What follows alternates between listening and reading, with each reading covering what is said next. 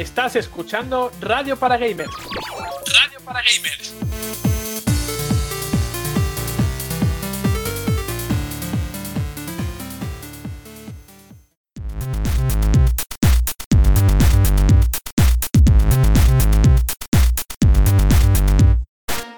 Bienvenidos amigos, ahora habla Juan Montes una semana más para comenzar un nuevo programa de radio para gamers en el que nos hemos propuesto luchar contra todos los elementos y las barreras interdimensionales para poder analizar Crash Bandicoot 4 It's About Time.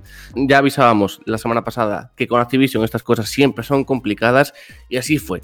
Pero a pesar de ello lo hemos conseguido en la medida de lo posible para traeros el análisis de las nuevas aventuras del marsupial más querido de los videojuegos. Antes de arrancar, como siempre, os recordamos las vías que tenéis a vuestra disposición para contactar con nosotros. Estamos en Twitter, arroba radio para gamers, donde en esta ocasión tenéis el hashtag RPG86, eh, donde queremos que nos dejéis todos los comentarios que consideréis oportuno. Últimamente está la cosa un poco flojita, a ver si os animáis a, seguir comentando, porque si no, melos no come, como os dijo en el programa anterior. Por otro lado, también estamos en ebooks, YouTube, Spotify, etcétera, etcétera, eh, donde nos llamamos RPG Podcast y en las cajas de comentarios de ebooks y YouTube también podéis dejarnos todos los comentarios que deseéis. Y llega el momento de saludar a los compañeros que están con nosotros y tenemos al equipo al completo. Así que les doy yo paso antes de que Elizabeth se me adelante y quiera robarme el puesto de conductor. Bienvenidos amigos, ¿qué tal? ¿Cómo estáis? Yo voy a intervenir primero para decir que somos seis en este podcast y hay dos impostores. Ahí lo dejo. Ya a lo largo del programa veremos si somos seis o somos menos. Vale, ahora es cuando... Yo no he sido. Es una acusación muy grave, ¿eh? Yo me encontré el cadáver de mis chistes en el pasillo. Laura, pero es que pero ahí te podemos decir que hemos ido todos. Todos hemos acuchillado tu chiste. ¿Ves que entonces no sois dos impostores, sois todos. Yo soy la pobre tripulante que permite que el chiste viva. Madre mía, no podríamos empezar peor, ¿eh? Esto. Mmm, a ver cómo lo mejoramos, gente. ¡WhatsApp! Que se me había saludar, por cierto. Perdón. Y, y también quiero hacer una nota. Eh, espero que en el análisis del Crash Bandicoot también se incluya la receta de las cosas que han mandado a la prensa para hacer la, la tarta esa. Eh, Juan, guiño, guiño.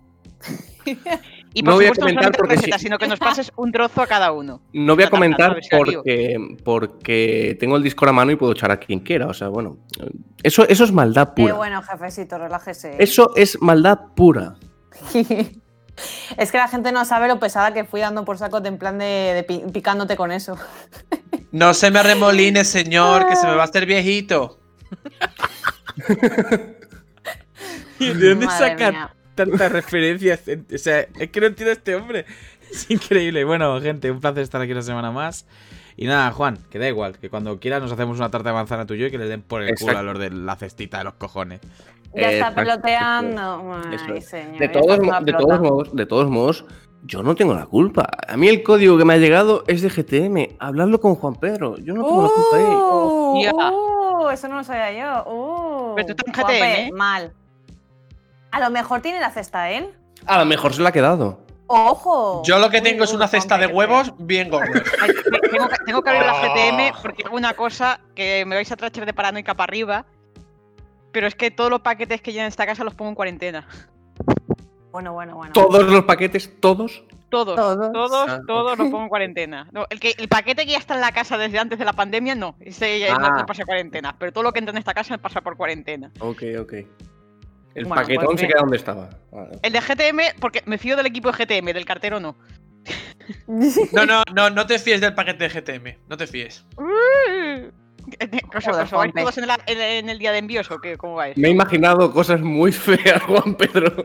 Bueno, pues tú, tú, tú, tú y tu imaginación eh, eh, podéis, podéis llevaros bien o podéis llevaros mal, pero bueno, eso ya es cosa. Puede cosa ser vuestra, una pero-. Mi imaginación Bueno, yo os digo, yo os digo que Laura ayer trasnochó porque estuvo de streaming, ¿eh? Sí. Y, le- y, y era, ella era muy impostora, ¿eh? El- Sí. es, la, es la hermana Mary impostora. Solamente hice impostora dos veces y, y las dos me echaron. Daniel, saluda, hombre. Dios, es que yo hoy estoy muy cansado, ya lo he dicho antes de entrar, estoy muy cansado, estoy agotado. Bueno, aunque a ti al empezar se te notaba con un tono que yo pensaba que le pasa a este buen hombre. Pero ve- mira, yo, ¿ves? Soy un buen impostor porque pongo voz eh, de, de radio cuando, cuando toca y ya está. Sí, no, ahora, ahora has ido mejorando, sí, sí, sí, sí. Claro. Yo es que entre tantas referencias a Among Us y cosas sexuales, digo, por favor, ¿qué está pasando aquí? Que, lleva- que llevamos cinco minutos, madre de Dios. El Among, Among Us de Liz ha salido. Venga, meeting de emergencia, ha sido el de la Play Verde. Hostia. Es- Pues yo solamente. A ver, yo creo que el que amochó mi play fue, fue, fue Dani. Era un complot de gente de Xbox para que yo me pasara a Xbox. Pero al final se solucionó, así que... O no, se solucionó. Sí, sí, sí, tenemos un grupo ver, de pues nuevo, pues. i- iba a flama. No ha sonado muy convincente, ¿eh, Dani? Ha dicho, al final es un o, o- o no, o no. en fin, eh, vamos a comenzar, que esto se está volviendo un poco turbio y miedo me da. Y miedo me da el resto del programa. Vamos a ver qué tal nos comportamos. En fin, con Juanpe, con Eli, con Melos, con Laura y con Dani presentados, arrancamos el cuarto programa de la tercera temporada de Radio para Gamers con mucho sobre lo que hablar. Hoy en Radio para Gamers repasamos toda la actualidad con Resident Evil 8, Assassin's Creed Valhalla o Super Smash Bros. Ultimate como protagonistas. Viajamos a través del espacio-tiempo para analizar el regreso de una leyenda, Crash Bandicoot 4 It's About Time. Y debatimos sobre el caso confirmado de Crunch en CD Projekt Red en el desarrollo de Cyberpunk 2077.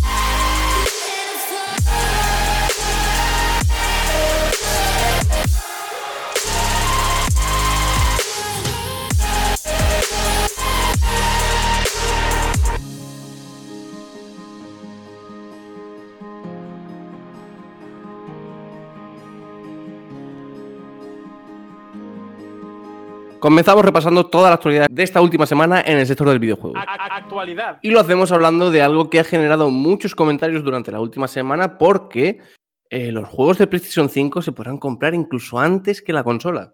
Las cosas como son, Juan. Le has, has creado un hype pensando que está pensando todo el mundo que vamos a hablar de la cara de Peter Parker ahora, que va a ser después, y al final no, no va a ser para tanto. Pero, pero bueno, recuerden, bueno, recuerden. Dime, dime. Ayer, eh, mira, Juan Pedro, de verdad. Ayer eh, por, por- Telegram decías, no, esta es la escaleta mejor repartida del mundo. Supuestamente No, no. lo decías en serio. Y ahora. mejor repartida. No, mejor repartida porque la- cada uno tenemos las noticias que, que dominamos. Eso es innegable. Eso no se puede negar. Como repartidor, serías la hostia. El próximo día te pongo a hablar de, de datos de mierda y de cosas Ay, que de casa. Ay, válgame si ya lo he hecho. Pero, te- pero yo sé que no te gusta, así que te pongo a hablar de eso. Eh, dale la noticia. Yo estoy de acuerdo. Bueno, pero que a lo que iba, recuerden, recuerden, no esta vez el 5 de noviembre, sino el 12 de noviembre, porque si, si hacemos un poquito de memoria, se anunció que PlayStation 5 se iba a lanzar el día 19 de noviembre en Europa y el día 12 en otros territorios. Eh, y todos podemos pensar, bueno, pues yo me tendré que comprar mis jueguitos, mi Miles Morales bueno en el día 19, pero no, resulta que los juegos de PlayStation 5 van a estar disponibles a nivel mundial el día, a partir del 12 de noviembre. Eh, así lo ha confirmado PlayStation España nuestros compis de, de Vandal, y es que los títulos de PlayStation 5 estarán a la venta en nuestro territorio también a partir del día 12 de noviembre. Por lo que si le tenéis ganas a. tanto si habéis conseguido reservar una PlayStation 5 como si no, pues que sepáis que vais a poder comprar los juegos, los, de lanza- los que estén disponibles en su lanzamiento, eh, a partir del día en el que la consola sale en territorios como Estados Unidos o Japón, o incluido México, si no recuerdo mal, que te creo que también lo. Correcto. es- Y los jodidos incluido. canadienses. Exacto, pues, eh, pues eso, entre los que entre estos juegos de lanzamiento, si no recuerdo mal, aparte de Miles Morales, pues está también Godfall y Demon Souls. Por lo tanto, eh, que no tenéis para PlayStation 5, bueno, pues si tenéis 80 euritos para, para compraros un juego, ahí lo tenéis para cuando podáis comprar la, la consola. A mí esto, de verdad, es otro de esos movimientos que me parecen un poco ridículos. Yo sé que, que Miles Morales sale en PlayStation 4, sé que Sackboy está en PlayStation 4, pero joder, eh, le estás dando a la, gente una herramienta para decir, mm, o sea, no sé si estos juegos son retrocompatibles, ¿eh? eso habría, habría que verlo también, pero en el caso de que sean retrocompatibles, le estás dando una herramienta a la gente de decir, me lo compro una semana antes, 10 euros más barato, y lo juego en PlayStation 5 con el, con el juego que me he comprado en PlayStation 4. No sé, es un movimiento un poco extraño. Em, a mí este tipo de cosas me, me hacen ver que Sony sigue muy, muy, muy perdida. Yo, yo puedo entender que quieran lanzarlo por, por el tema de que en Norteamérica, en Canadá, en, en México, etcétera, etcétera, sale el día 12, pero que aquí en España también los lancen el día 12, cuando la consola la podían haber lanzado también el día 12, o sea, no, no sé, no, no, no entiendo muy bien la estrategia y no sé por qué han hecho esto, pero creo que en el caso de que sean retrocompatibles, mucha gente va a estar por eso. Lo compras en PlayStation 4, lo juegas en PlayStation 5 y ya está, no hay ningún problema, y te ahorras 10 euros.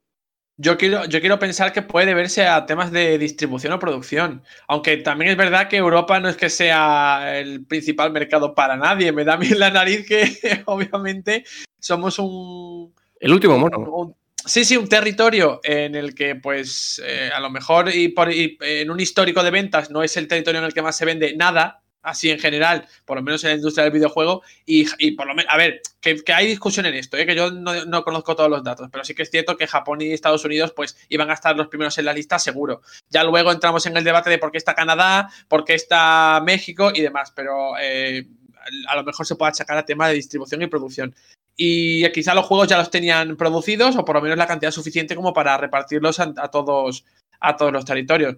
Que a mí ya es que esto de, de, mm, de desfase, un desfase en, en lanzamientos me parece arcaico. Ya es que esto eh, ocurría en tiempos de PlayStation 3, de, de Nintendo DS o incluso más atrás. Ya es que no tiene Sí. ningún sentido. Pero bueno, teniendo en cuenta que, que estamos en la situación en la que estamos, algo, algo el jefe de marketing de, de PlayStation Global te encuentra la excusa perfecta pa- pa- para, just- para darte la justificación eh, para este, este lanzamiento en dos fechas. Es que es, es lo que tú dices. Yo, yo recuerdo cuando, por ejemplo, una saga como Kingdom Hearts salía meses antes en Japón, antes de llegar aquí, y ahora se lanza a nivel mundial.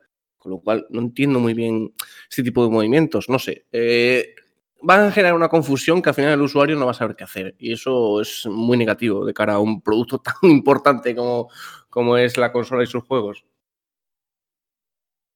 ¿Y qué pasa si me compro un juego de PS5 y lo meto en PS4? ¿Explota o algo? Eh, puede ser. Ah, vale, vale.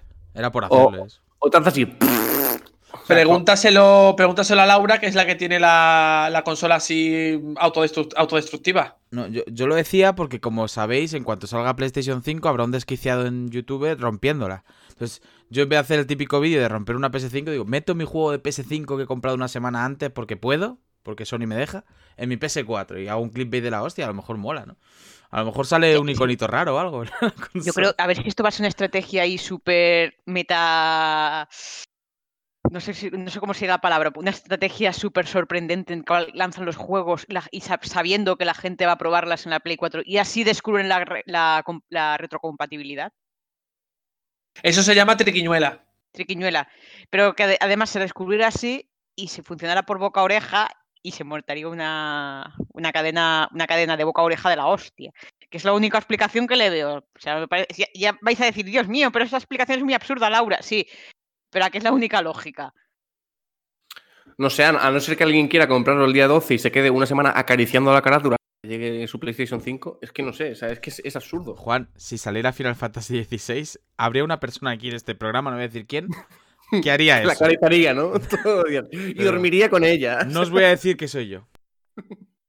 No tengo dudas, pero tampoco pruebas. O sea, no tengo, no tengo pruebas, pero tampoco dudas. Esa. En fin, eh, otro sinsentido más de, de Sony, ya lo sabéis. eh, los juegos que salen en ambas plataformas llegarán el día 12. En el caso de Demon Souls y de Godfall, si no me equivoco, salen el día 19. Con lo cual, eh, ahí está la noticia. Vamos a hablar de algo que ha sido una sorpresa durante esta semana. Eh, Nintendo ya anunció que había un nuevo personaje para Super Smash Bros. Ultimate y lo que se reveló no se lo esperaba nadie, creo yo. Es que vamos, yo creo que no estaba en la quiniela de nadie, de absolutamente nadie. es que yo, yo, mm, mira que lo vi luego más tarde, no lo pude ver eh, en cuanto empezó el direct, pero yo aluciné. Yo, yo pensaba, esto es una broma, ¿no? Estos son memes que ha, que ha sacado la gente del, del personaje real. Lo vi en Nintendo y dije, no, no puede ser. Minecraft, no puede ser. Que a ver, luego hablaremos de esto porque ha habido mucha queja y tal, pero oye, eh, la jugada. eh, vamos, Magistral. es, es jugada magistral, jugadón y vamos, del siglo y todo, porque. Joder, tener un personaje del videojuego más vendido. mm, Aunque la cara de circunstancias de Sakurai. también Bueno, decía- eh, espérate, porque es una pena estar grabando esto unas horas antes de- del direct extendido, ¿no? Que Sí. Sakurai va a tener un direct extendido explicando, pues, lo que suele hacer con estos personajes, eh, con- bueno, con los que se incluyen, bueno, los que pasan a formar parte del plantel, vaya, del juego, que les hacen un, un direct en detalle y él, pues ya sabéis cómo se pone, explicando absolutamente todo sobre los personajes. Es una pena estar hablando de esto antes de, de verlo, pero bueno, oye. Eh, jolín, que. En fin, que es que hay, hay una intención detrás y se ve la que es. Que la gente quiera aceptarla o no, oye, eso ya, ya cada uno, pero eh, esto es la hostia, en serio. La inclusión de, esto, de este personaje, bueno, de estos personajes de, de Minecraft en el juego es la hostia. Y bueno, voy a explicar un poco porque estamos aquí solo valorando y eso lo podemos hacer después.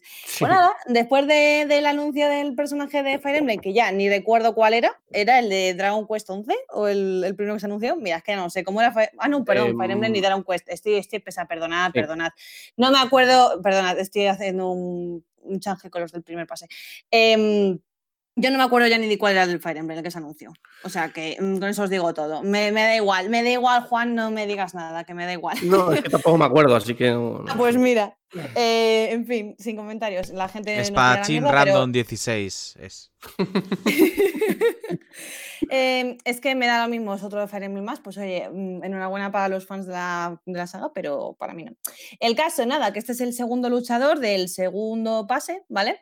Y pues va a ser eh, primero, bueno, personaje como tal que se llama Steve, ¿vale? Y luego otras apariencias que se podrán elegir serán las de Alex, Zombie o Enderman, que son otros personajes eh, icónicos de- del juego. Eh, y digo, uh, alguien se ha caído. Dani ha dicho que está cansado, pero al punto que se ha ido a dormir en el medio del programa, tú. Que no, que no, joder, que, que me había dejado de escuchar esto. Vale, vale, no pasa nada, no pasa nada. Pues eso, personajes icónicos de- del juego y pues que tengan esas, esas apariencias. Esta tarde imagino que dirán cuando llega el pase, ¿vale? Mm, O sea, el pase, perdón, joder. El, el personaje, y, pero bueno, sabemos que pues tendrá un precio de 5,99 si se adquiere por separado o está incluido, eh, como repito otra vez, el pase por 30 euros, ¿vale? Por si alguien todavía no, no lo ha comprado. Y pues eso, ¿qué incluirá? Pues los personajes, bueno, el personaje, las otras apariencias de los otros personajes, eh, temas musicales, el escenario eh, específico de, de Minecraft y, en fin, pues todo lo que suele traer este, estos personajes que se incluyen como eh, contenido adicional al juego de Super Smash Bros. Ultimate. Por si acaso alguien dice, ¿de qué habláis? Que a lo mejor alguien, oye, se le ha olvidado que estamos hablando de Smash. Y nada, que mm, poco puedo decir porque eso, mm, no hemos podido ver todavía el direct específico en el que Sakurai se tira ahí media hora hablando de, los detalles y todo, pero bueno, eh, por lo que se ha podido ver, pues eso, que el, el- el sistema de, mm, vamos, el conjunto de, de, mm, ataques y demás, pues estará basado en el juego de construcción, estructuras, armas y, y todo eso. Entonces, bueno, ahora si queréis podemos empezar a valorar lo que es. Ah, voy a soltar un detalle antes que me ha parecido súper curioso, ¿vale? Y es desde hace cuánto tiempo llevan hablando de, este, de esta colaboración, Nintendo y Mojang, o Mohan, o vamos a decir Mojang, ¿no? Mojang, que es el estudio desarrollador del juego, Mojang, así muy, muy español. No, Mojang. Eh, ¿Cuánto decís que, por favor, si, si alguien ha visto el, el- el dato, que no lo diga, ¿vale? Eh, por favor, los que no lo hayan visto, ¿cuánto creéis que llevan hablando Nintendo y el estudio sobre esta colaboración? ¿Y si lo hemos visto todos? Vaya, pues nada. Bueno, pues, sí, pues ya, lo, pues ya lo suelto, spoiler. ala. Eh, cinco añazos. Eh, según un ex desarrollador, ¿vale? Llamado mm, Daniel Capiche, Kaplan o Kaplan, llevan cinco añazos en teoría hablando de, de esto. Bueno, al menos cinco años que dijo alguno, oye, mira qué idea tan loca. Y hasta que lo han retomado a lo mejor hace un año. o sea que tampoco. Pero bueno, cinco añazos hablando, en serio. mm, esto me parece increíble. Pero bueno, oye. ¿Cuántos eh, años llevan hablando con Sora, Eli? Ay. Cállate. Aún queda un. Eh, personaje eh, del que- pase, cuidado, cuidado. A ver, quedan- que no, que queda- Sora quedan- no. Que Quedan, quedan bastantes más, ¿eh? Nintendo ya le preguntó dos veces a, mm, a, a Disney en este caso, y Disney no quiere, ya está, olvidaos de Sora, que no quiere Disney. Tío, eh, Disney la tengo hecha la cruz ahora mismo, de verdad, me tiene muy decepcionada con todo, con eso, con el cine y con todo en general. Pero en fin, era una- un comentario que fuera de tema. que nada, pues eso, cinco años hablando sobre esta colaboración y ya se ha materializado. Y oye, eh, se ve que está cuidado el personaje, o sea, eh, bueno, la- el, el- en sí, los combates y los escenarios y todo. Eh, a falta de ver el direct, repito. O sea que, oye. Mm, eh, repito, me parece increíble y de verdad, yo ya después de esto no sé qué esperarme mm, en el juego, la verdad, sinceramente. Yo quiero comentar una cosilla muy eh, cute, por así decirlo, que es que se ha llenado YouTube de vídeos de niños reaccionando a, a este anuncio y sinceramente están todos los chavales súper hypeados como si les hubieran dado el Valhalla, en serio. Eh, con el Steve en el Smash, o sea, eh, podéis entrar en YouTube y poner reacción a esto y son todo, pues, chavales de 7, 10, 12, que están como, como que les han dado el mejor juego de su vida y es Steve en Smash, ¿sabes? No sé. me alegro por ellos, de verdad, en serio, me, me inspiran ternura, pero es Stephen Smash, no, no les han dado la Play 5, no sé cómo se Sí, hypean pero, tanto. sí, pero tú entiendes que esto va por generaciones, o sea, o por generaciones o por edad, vamos a decirlo. Nosotros no nos ilusionamos con Minecraft, pero ellos sí. Nosotros a lo mejor nos ilusionamos tú y yo y Juan, bueno, todos en general en este grupo, por, a lo mejor por Sora, pero ellos no tanto por Sora y sí por Minecraft, que es lo que tienen más reciente. O por alguien de Fornite, ¿sabes? O sea, es que esto es así, claro, entonces es entendible. Pero la gente criticando, que ha criticado, joder, pues vaya mierda, no sé qué. A ver, yo también tengo mis expectativas, pero es que no se puede decir mierda al personaje de Minecraft. O sea, oye, que, que es que había gente incluso soltando comentarios, bueno, uh, súper random diciendo, uh, que, que es que Minecraft necesita promo. Y es como, ¿cómo van a necesitar A ver, a mí- a Minecraft mí promo? Al revés, al revés. Gracias a, gracias a Minecraft es más, va a tener más promo todavía. Es que, a ver, Minecraft es uno de los títulos que ha vendido más en la. No sé si, más- no sé si diría en la historia. Bueno, en la historia Eh, o en creo, la. creo que a día de hoy ya es el que más ha vendido. O sea, es que mm, es Sí, o ridículo sea- decir algo así de necesita promo. Hola, no, es más, es el que se está promocionando gracias a Minecraft. O sea, Ahí está. Y aparte, no solamente es eso, Minecraft es un juego que ha trascendido a la cultura popular. claro, claro, y todo, y sus usos educativos y todo. Es que eh, mm, eh, es de idiotas, de verdad, y lo digo así, es de idiotas pensar que, que esto es una, una ridiculez de colaboración. No, no, esto es eh, realmente increíble. Sea, y tiene un sentido. O sea que mm, A ver. la gente que diga que no. mm, A a ver, ver, yo que- Juanpe, por favor, no, me no, decepciones. No, no te voy a decepcionar. La cosa, la- es que tienes razón, pero eh, también es que entender la otra parte. Es decir, como lógica empresarial es la leche, pero igual que pueden ser otros muchos movimientos que se han visto en la industria y con los que, no, con los que podemos no estar de acuerdo. Dice, sí, tiene sentido que Steve, el, de- el personaje de Minecraft, que yo por cierto no sabía ni que tenía nombre. em, em, ¿Cómo se llama la chica? ¿La chica de quién? Axel. Axel. Ah, pero Axel es nombre de tía. ¿Cómo claro, es que no sé. chica? A ver, es No, que es la eso. chica porque- Alex, Alex. Alex, Alex, sí. vale, Alex. que, que eso, que. eh, Axel es el de Kingdom Hearts. Axel es el, no, Axel es el de Streets of Rage. mi, mi subconsciente follándome otra vez en la cabeza. Bueno, dejad que Juanpe continúe. No, que a ver, que como movimiento empresarial sí tiene lógica, pero que a los jugadores, de, a muchos de los jugadores de más este personaje mm, le puede parecer una mierda, pues yo también lo entiendo. ¿Qué quieres que te diga? No, no, no, no, no, no, que sí, que yo para mí, oye, digo, joder, Minecraft, a mí me da igual, pero hombre, eh, no podemos negar todo lo demás, ¿sabes? Porque fíjate tú, porque fíjate tú, por esa ley, por esa ley puedo decir yo, hostia, es que, es que, que, mm, que el flipa, el coño, ¿cómo se llama ahora? Nomura, que ya ni me acuerdo del nombre. Eh, que Nomura saque, que Nomura saque 18 juegos de Kingdom Hearts eh, eh, repartidos en 800 plataformas, hostia, pues como movimiento empresarial me parece la puta hostia porque van a estar embolsándose dinero de aquí a 2028 o a 2038. Claro. Pero como, pero como jugador de Kingdom Hearts digo, pues menuda mierda porque me voy a tener que comprar o voy a tener que jugar a 800 títulos en 800 plataformas para enterarme de qué coño pasa con la puta historia esta de La mierda. puta caja de los huevos. A ver, estoy de acuerdo eso. con Juan Pedro, lo que pasa que l- lo que ocurre con el personaje de Minecraft es que a nivel jugable tampoco te tiene por qué disgustar. Tienes nuevas no, mecánicas, pero- o eso parece en el es que eso- tráiler, y eso si eres un jugador de Smash, nuevas mecánicas, pues te gusta. O debería Sí, sí, gustarte. pero claro, pero que, pero que, que, que te quiero decir que entiendo las, las posturas, ambas posturas. Y que para que veáis que desde un, desde un punto puede ser muy interesante ese movimiento, pero desde otro puede ser el peor de los peores. Que, Sí, que, tiene- que tienen varias caras este tipo de, de cosas. sí Yo pero yo, yo ya- creo que en este.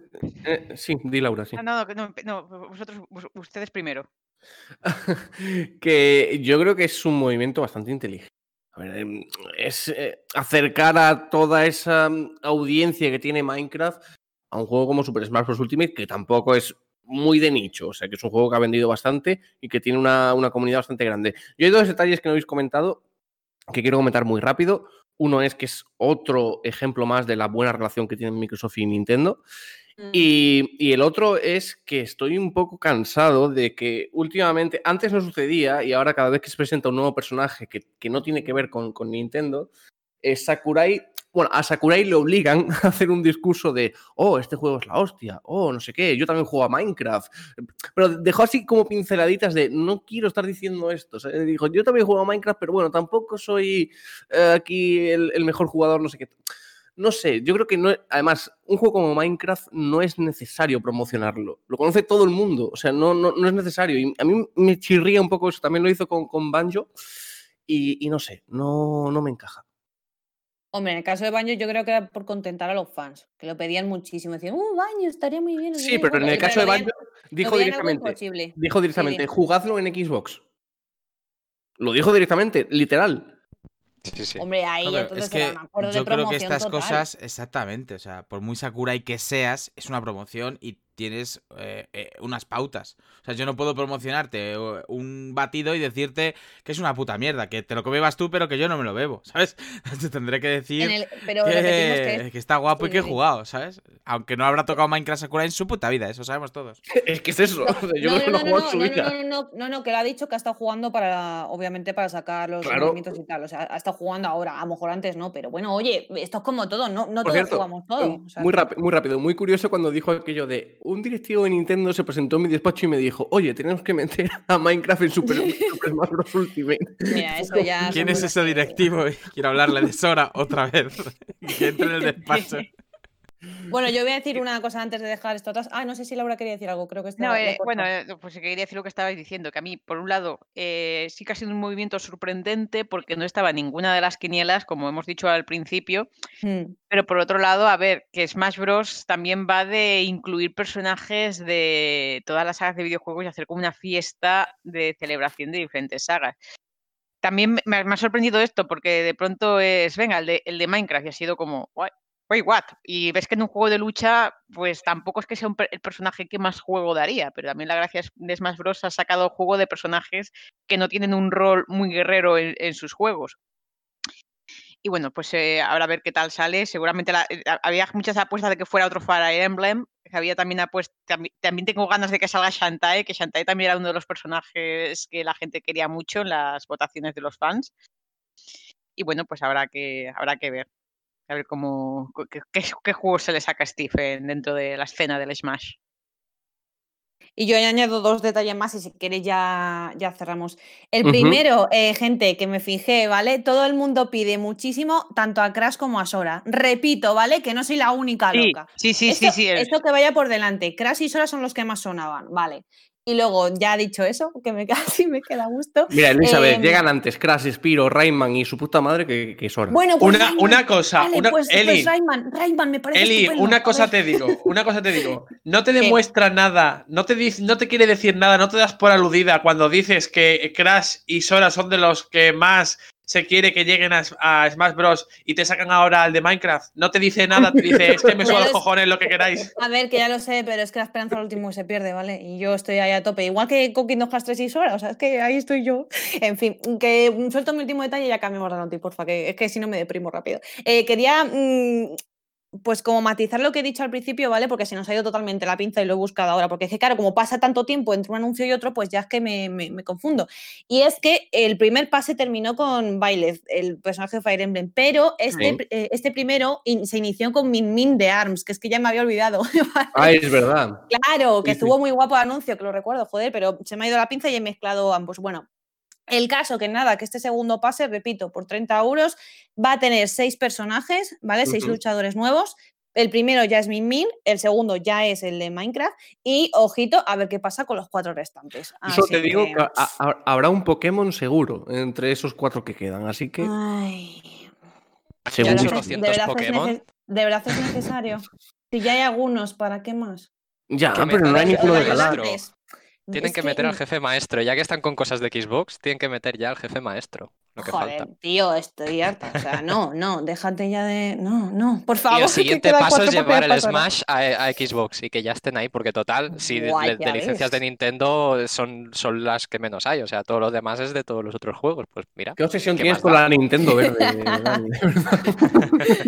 No se cantea ni nada, ¿no? En es que fin. la Xbox está portátil, yo, ¿qué quieres que te diga? Pues Mira, Sí, eh, el jefe maestro, y, eh, no, te iba a decir, el jefe maestro y Kratos. Hasta que he caído que Kratos es demasiado adulto para una franquicia como Smash, aunque bueno, tenemos ahí Bueno. Sí, porque bueno, Cloud, la verdad es que es ¿eh? bastante infantil. La verdad que Cloud. eh, a mí yo le voy a regalar un Cloud.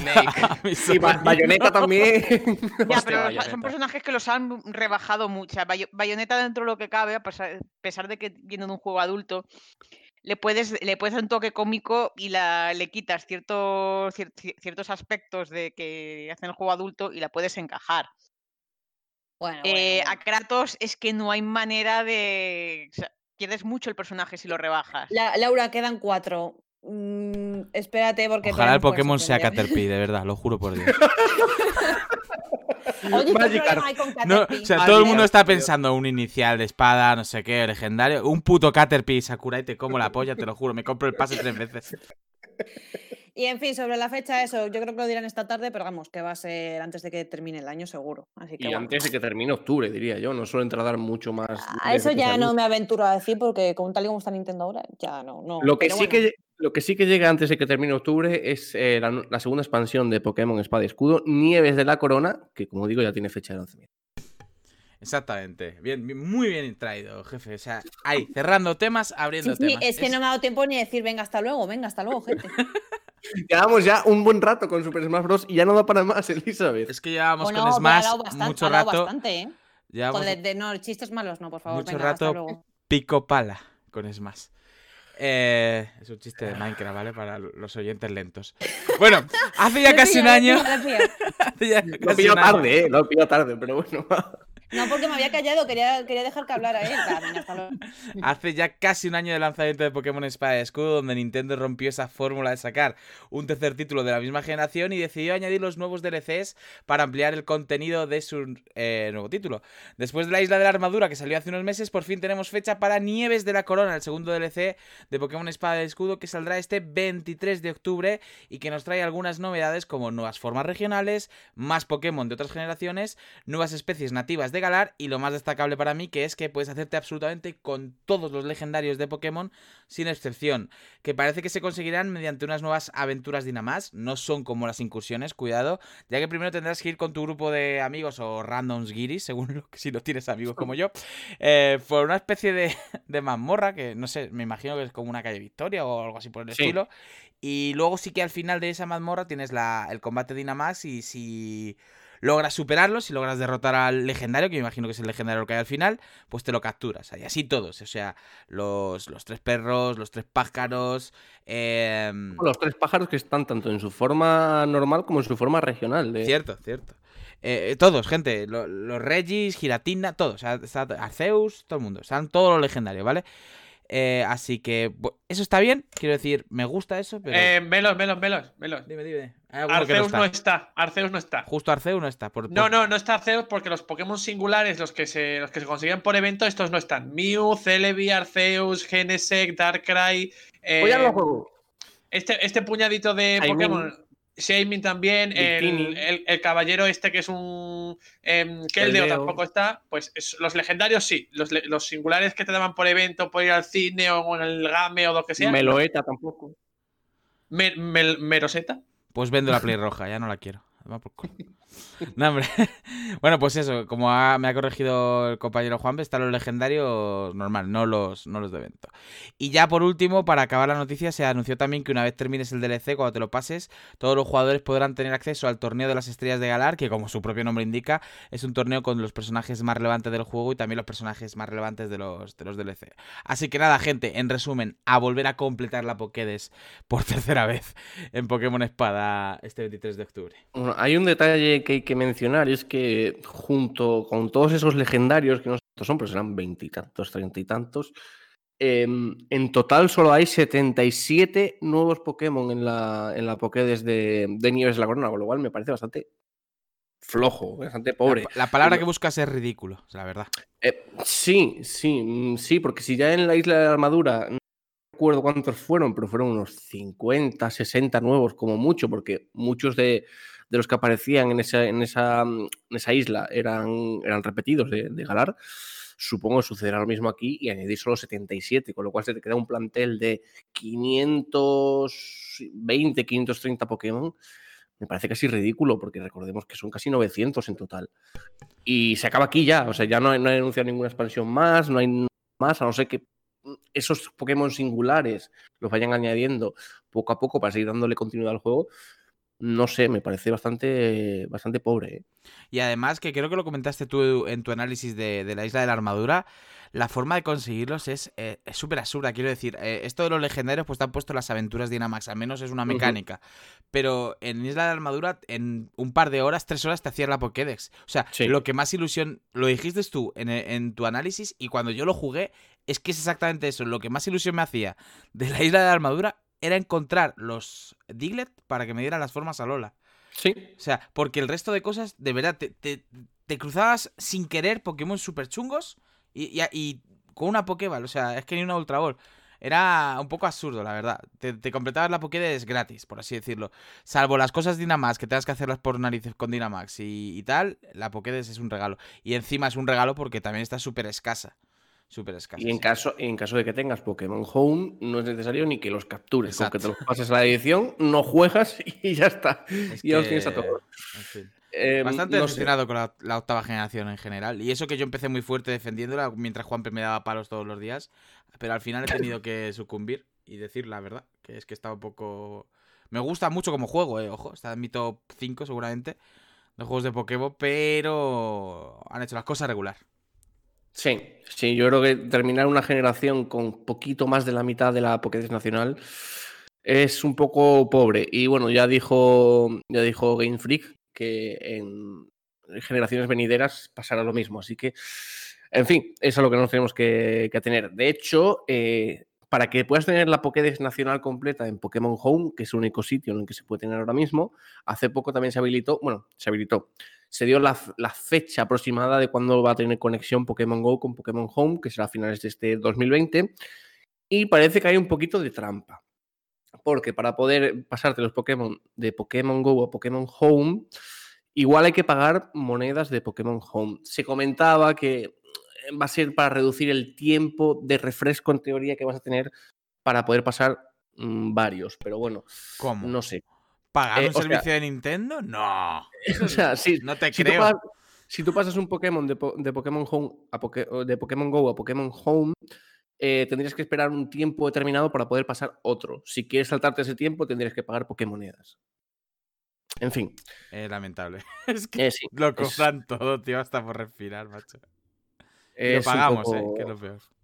Es, es que, es que, en fin, eh, a mí ya cobrarte el poder tener la, la Pokédex nacional me parece mm, bastante ridículo.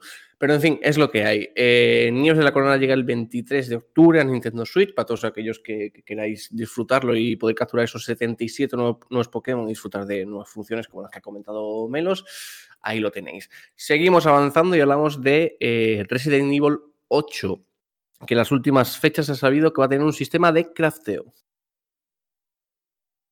Pues así es. eh, El Survival Horror de Capcom, este juego estrella de Capcom, debutará en la nueva generación de consolas con Resident Evil Village, un juego que con el un juego sobre el que teníamos muchas expectativas desde que salieron los primeros rumores.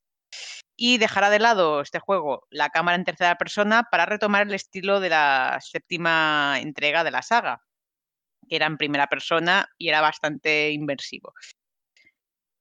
Este videojuego que estuvo presente en la edición digital del Tokyo Game Show, un evento que ha tenido que realizarse en formato digital debido a, a esta situación tan Resident Evil que llevamos viviendo desde marzo, aunque esta versión en realidad aumentada a mí personalmente me convence muy poco.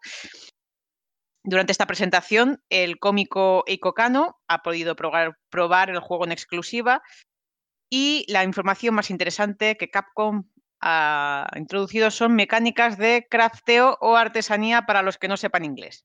Aunque en el streaming no se ha mostrado gameplay directo, las impresiones de Eiko Kano nos dan información muy interesante. Y es que al derrotar a los enemigos no solamente dejan dinero como en Resident Evil 4, sino que dejan materiales. Y según el cómico, se podrán utilizar en una nueva mecánica de artesanía que no ha detallado exactamente cómo será. Y Kano na- también nos ha contado que ha jugado al principio del juego que arranca con el ataque de un monstruo. O sea, empezamos con la adrenalina a tope. Según se deja ver, los enfrentamientos serán bastante habituales y de hecho ha sufrido, tuvo bastante game over durante la partida, así que parece que va a ser dificilito. ¿eh? Y a pesar de ser un especialista en Resident Evil, ha añadido que es bastante malo jugando. A ver, que puedes, te puede gustar mucho una saga y, y ser muy fan de ella, pero luego a la hora de jugar, pues no, pues no se te puede dar muy bien. O sea, es lo que me pasa a mí con Overwatch, básicamente. Pero bueno, bueno, también Resident Evil tiene el nivel fácil es bastante asequible. Y lo que tiene un Resident pues esto lo comentaré aparte. digo, lo que tiene un Resident Evil es que la primera partida siempre se prueba, porque está muy dado al ensayo y error. Y luego una vez has pasado y sabes lo que hay en cada, en cada escenario, ya, ya te lo puedes hacer más o menos bien. Y volvemos a la noticia. Los enemigos se diferenciarán de los de Resident Evil 7 porque se mueven de forma distinta. Y bueno, aquí recordemos que nos habíamos metido más en hombres lobo, parece ser.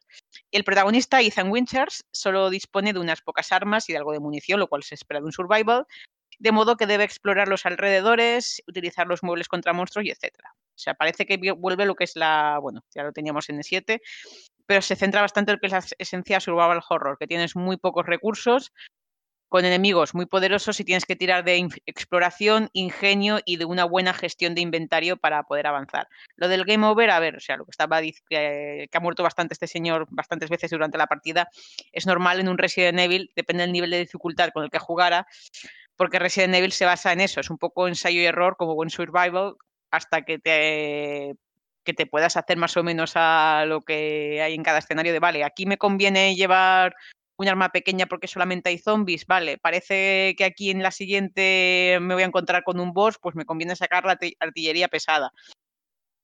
Eh, ¿Me conviene guardar esta hierba o la guardo en el inventario y la saco para cuando tenga guardado y me la tomo cu- cuando llegue y esté hecha polvo? Pues hasta que te, que te habitúas, pero bueno.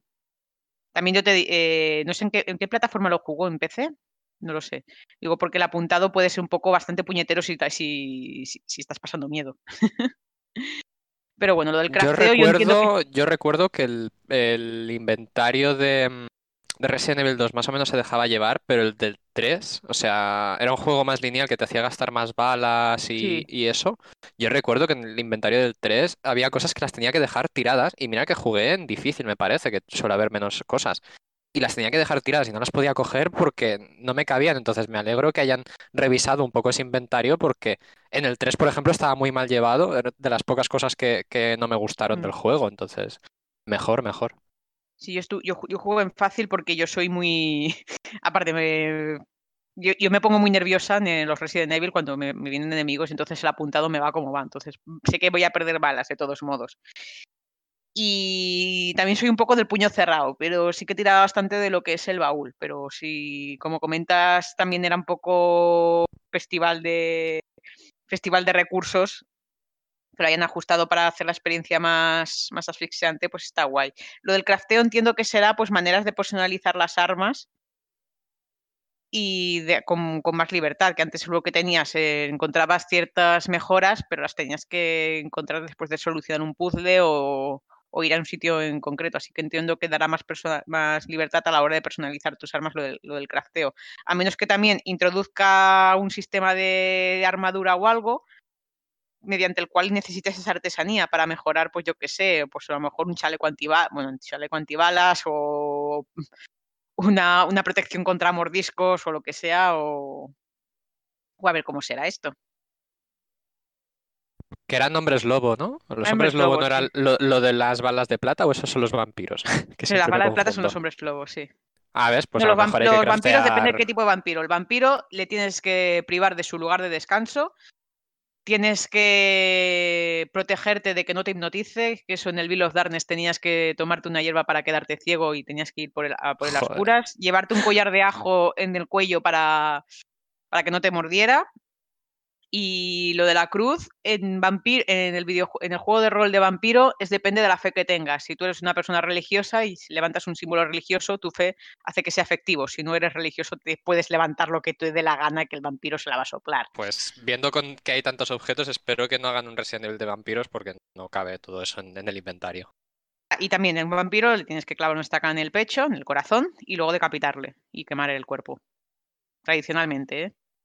A ver, que yo he matado muchos vampiros. Con el trabajo que da, yo prefiero que me muerda, sinceramente. Sí, eh, Por ah, luego ves cada vampiro que dice, sí, por favor, muérdeme, y gracias, por favor y gracias. El de Crepúsculo. Eh, Eh, a Lucas. Eh, relájese con Crepúsculo. Eh, O Bueno, por si lleva la crítica fácil hacia Robert Pattinson.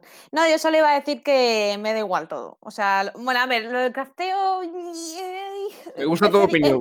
He, he cedi- he cedido en Animal Crossing, al final, vale, vale. Pero en Resident Evil, bueno, mm, me da- a ver, por ahora voy a decir que me lo voy a jugar igualmente y que estoy dentrísimo, pero ya veremos, ¿eh? Porque uy, a mí lo del crafteo no me va tanto, pero bueno, veremos qué pasa finalmente. Me encanta el tono de resignación de a mí me da igual todo. Lo voy a jugar igual. Me da igual de primeras porque es Resident Evil, pero Que veremos. ¿eh? confinado Yo, está que yo creo que se le puede sacar buen jugo a lo que es la supervivencia. Sí, por eso, si lo hacen bien, vale. Si lo hacen mal, veremos si lo. Bueno, a ver, jugar lo voy a jugar, pero el terminarlo, ¿no? Sí, y luego pues, encontrar materiales y pues la típica duda de, oye, ¿me conviene guardar esto para hacer esta mejora más adelante o mezclarla con esta otra para sacarme esto o demás?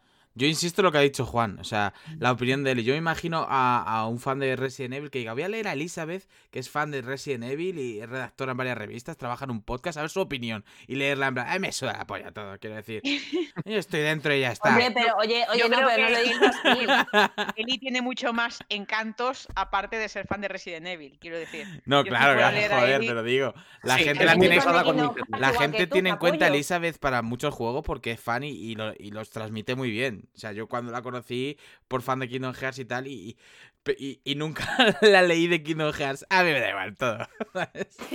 Bueno, bueno, dale tiempo. ya, ya, ahora sí, Pero ahora nos da igual a todos, también te lo digo. ¿eh? Claro, eh, yo lo digo, es porque con algunas sagas soy suje- eh, no soy nada objetiva, soy subjetiva y una skin no, o sea, yo por eso el DLC Claro. dije, bueno, entro, mm, luego con el tiempo lo he criticado más, pero oye, digo, venga, al final lo puedo medio defender. Pero con Resident Evil, yo qué sé, es que de primeras me da igual todo. A mí, hay gente a la que los hombres lobo y tal le echan para atrás, pero es que a mí me vale, o sea, mm, en Hay realidad me gusta, ser- ¿eh? yo soy muy fan de las pelis de, de donde hay hombres lobo, sobre todo Andrew Hay que ser Andrew muy Garfield. subjetiva, hay que ser muy subjetiva, Elizabeth, para votar a Kingdom Hearts 3 como juego. Em, Eh, y Melos también lo fue, o sea, Sí, bueno, no sí, sí, ya- ya- vez, no ya lo empecemos otra vez. Pero Que ¿por bueno, qué que me metes a mí en yo- tu guerra, hombre? Porque me has metido tú la tuya. en fin, que yo estoy deseando que me den la fecha de lanzamiento y ese sí que lo voy a jugar día uno. O sea, lo tengo claro. Pase lo que pase con el crafteo, yo voy a jugar ese nivel 8, Village, eh, día uno. Así que esperando la fecha, vaya. Exacto, pues ahí está, esperando la fecha. Vamos a pasar a otra noticia. eh, y es que uno de los grandes bombazos que prepara la compañía de Redmond ya tiene fecha, que es esa llegada de EA Play a Xbox Game Pass Ultimate. Pues sí, la verdad. Eh, ya de por sí Xbox Game Pass era un servicio que tenía bastantes cosillas. Con Ultimate añadieron lo que era la suscripción, o sea, hicieron la mezcla de Xbox Live Gold, que es para jugar online, digamos, con Xbox como tal, con Xbox Game Pass. Y eh, en la misma, creo que fue en la misma semana que anunciaron el precio de, de Xbox Series X y, y Xbox Series S Sí. eh, dijeron esto, que es que EA Play, que es el servicio antes llamado EA Access, que lleva, creo que lleva al menos ocho años o así, Sí, que sí, sí. básicamente es, es eso, te suscribías por un precio o mensual o, o anual a- al servicio, entonces podías jugar eh, ciertos juegos de Electronic Arts 10, di- 10 días antes del lanzamiento, como ha pasado con esta semana con FIFA 21. Y luego además tenías como un baúl de juegos que básicamente eran juegos de Electronic Arts que al cabo de algunos de 6, 8 meses, luego otros tardaban más en llegar, los ponían ahí y los jugabas sin gasto añ- añadido. Eh, pues ahora ese servicio está integrado, bueno, se integrará, perdón, en, en Xbox Game Pass Ultimate, no la suscripción normal, sino la Ultimate, que es la que engloba Xbox Game Pass, el de PC y Xbox Live Gold, que es un poquillo más cara, obviamente. Pues ese servicio también recibirá EA Play a partir de el 10 de noviembre, obviamente, día que se ponen a la venta la nueva generación de Xbox. Eh, creo que era bastante obvio, pero hemos tenido la confirmación oficial eh, esta semana. Entonces, em, era lo obvio, o sea, muchos estábamos esperando cuando se anunció porque no dijeron eh, una fecha definitiva, sino que dijeron, bueno, llegará a finales de año. Bueno, estaba claro que, siendo Xbox como es y teniendo las cosas tan bien pensadas como las tiene Xbox últimamente, que iba a ser de lanzamiento con, la consola. Eh, la han explicado en el comunicado, eh, han hablado de, ello, diciendo que tenemos una gran cantidad de nuevos juegos, tanto para consola como para PC, y algunos de los mejores juegos de EA disponibles también para jugar en Android con el juego en la nube. Por lo que se confirma que aparte del, servicio de, de Play en, en Xbox como tal, o sea, que los podemos jugar desde la consola, también estarán disponibles mediante Xcloud, lo que me parece un puntazo porque no suelen meter el FIFA de, de este año, el que acaba de salir, pero por ejemplo, ostras, echarte una partidilla ahí al, al FIFA 20 desde tu móvil como un señor, eso, eso está, está bastante curioso. Y si no, pues bueno, tienes juegos de verdad de calidad como Mass Effect, Dragon Age, que esos juegos sí que están en, en EA Play desde hace tiempo. Entonces, Gracia ver, el yo lo ni- digo por... el ninguneo FIFA de, "Ah, Claro, verdad. eh, que, que yo soy, yo, yo soy un gran fan de FIFA, pero no me jodas. O sea, FIFA está guay para echarte unas pachanguillas, pero si de verdad te interesa jugar, o sea, si eh, FIFA no te va a vender el, el jugarte el- en Xcloud algo, ¿sabes? O sea, te, te puede parecer curioso, pero es como eso, es como yo la Switch, ostras, pues la Switch, si me voy en el tren o lo que sea, pues prefiero jugarme al Zelda que jugarme al NBA o al FIFA, que, que que te diga. O sea, para, para qué mentir. Y, sí, sí, eso me pareció un puntazo, no lo desconocía, pensaba que no lo iban a integrar.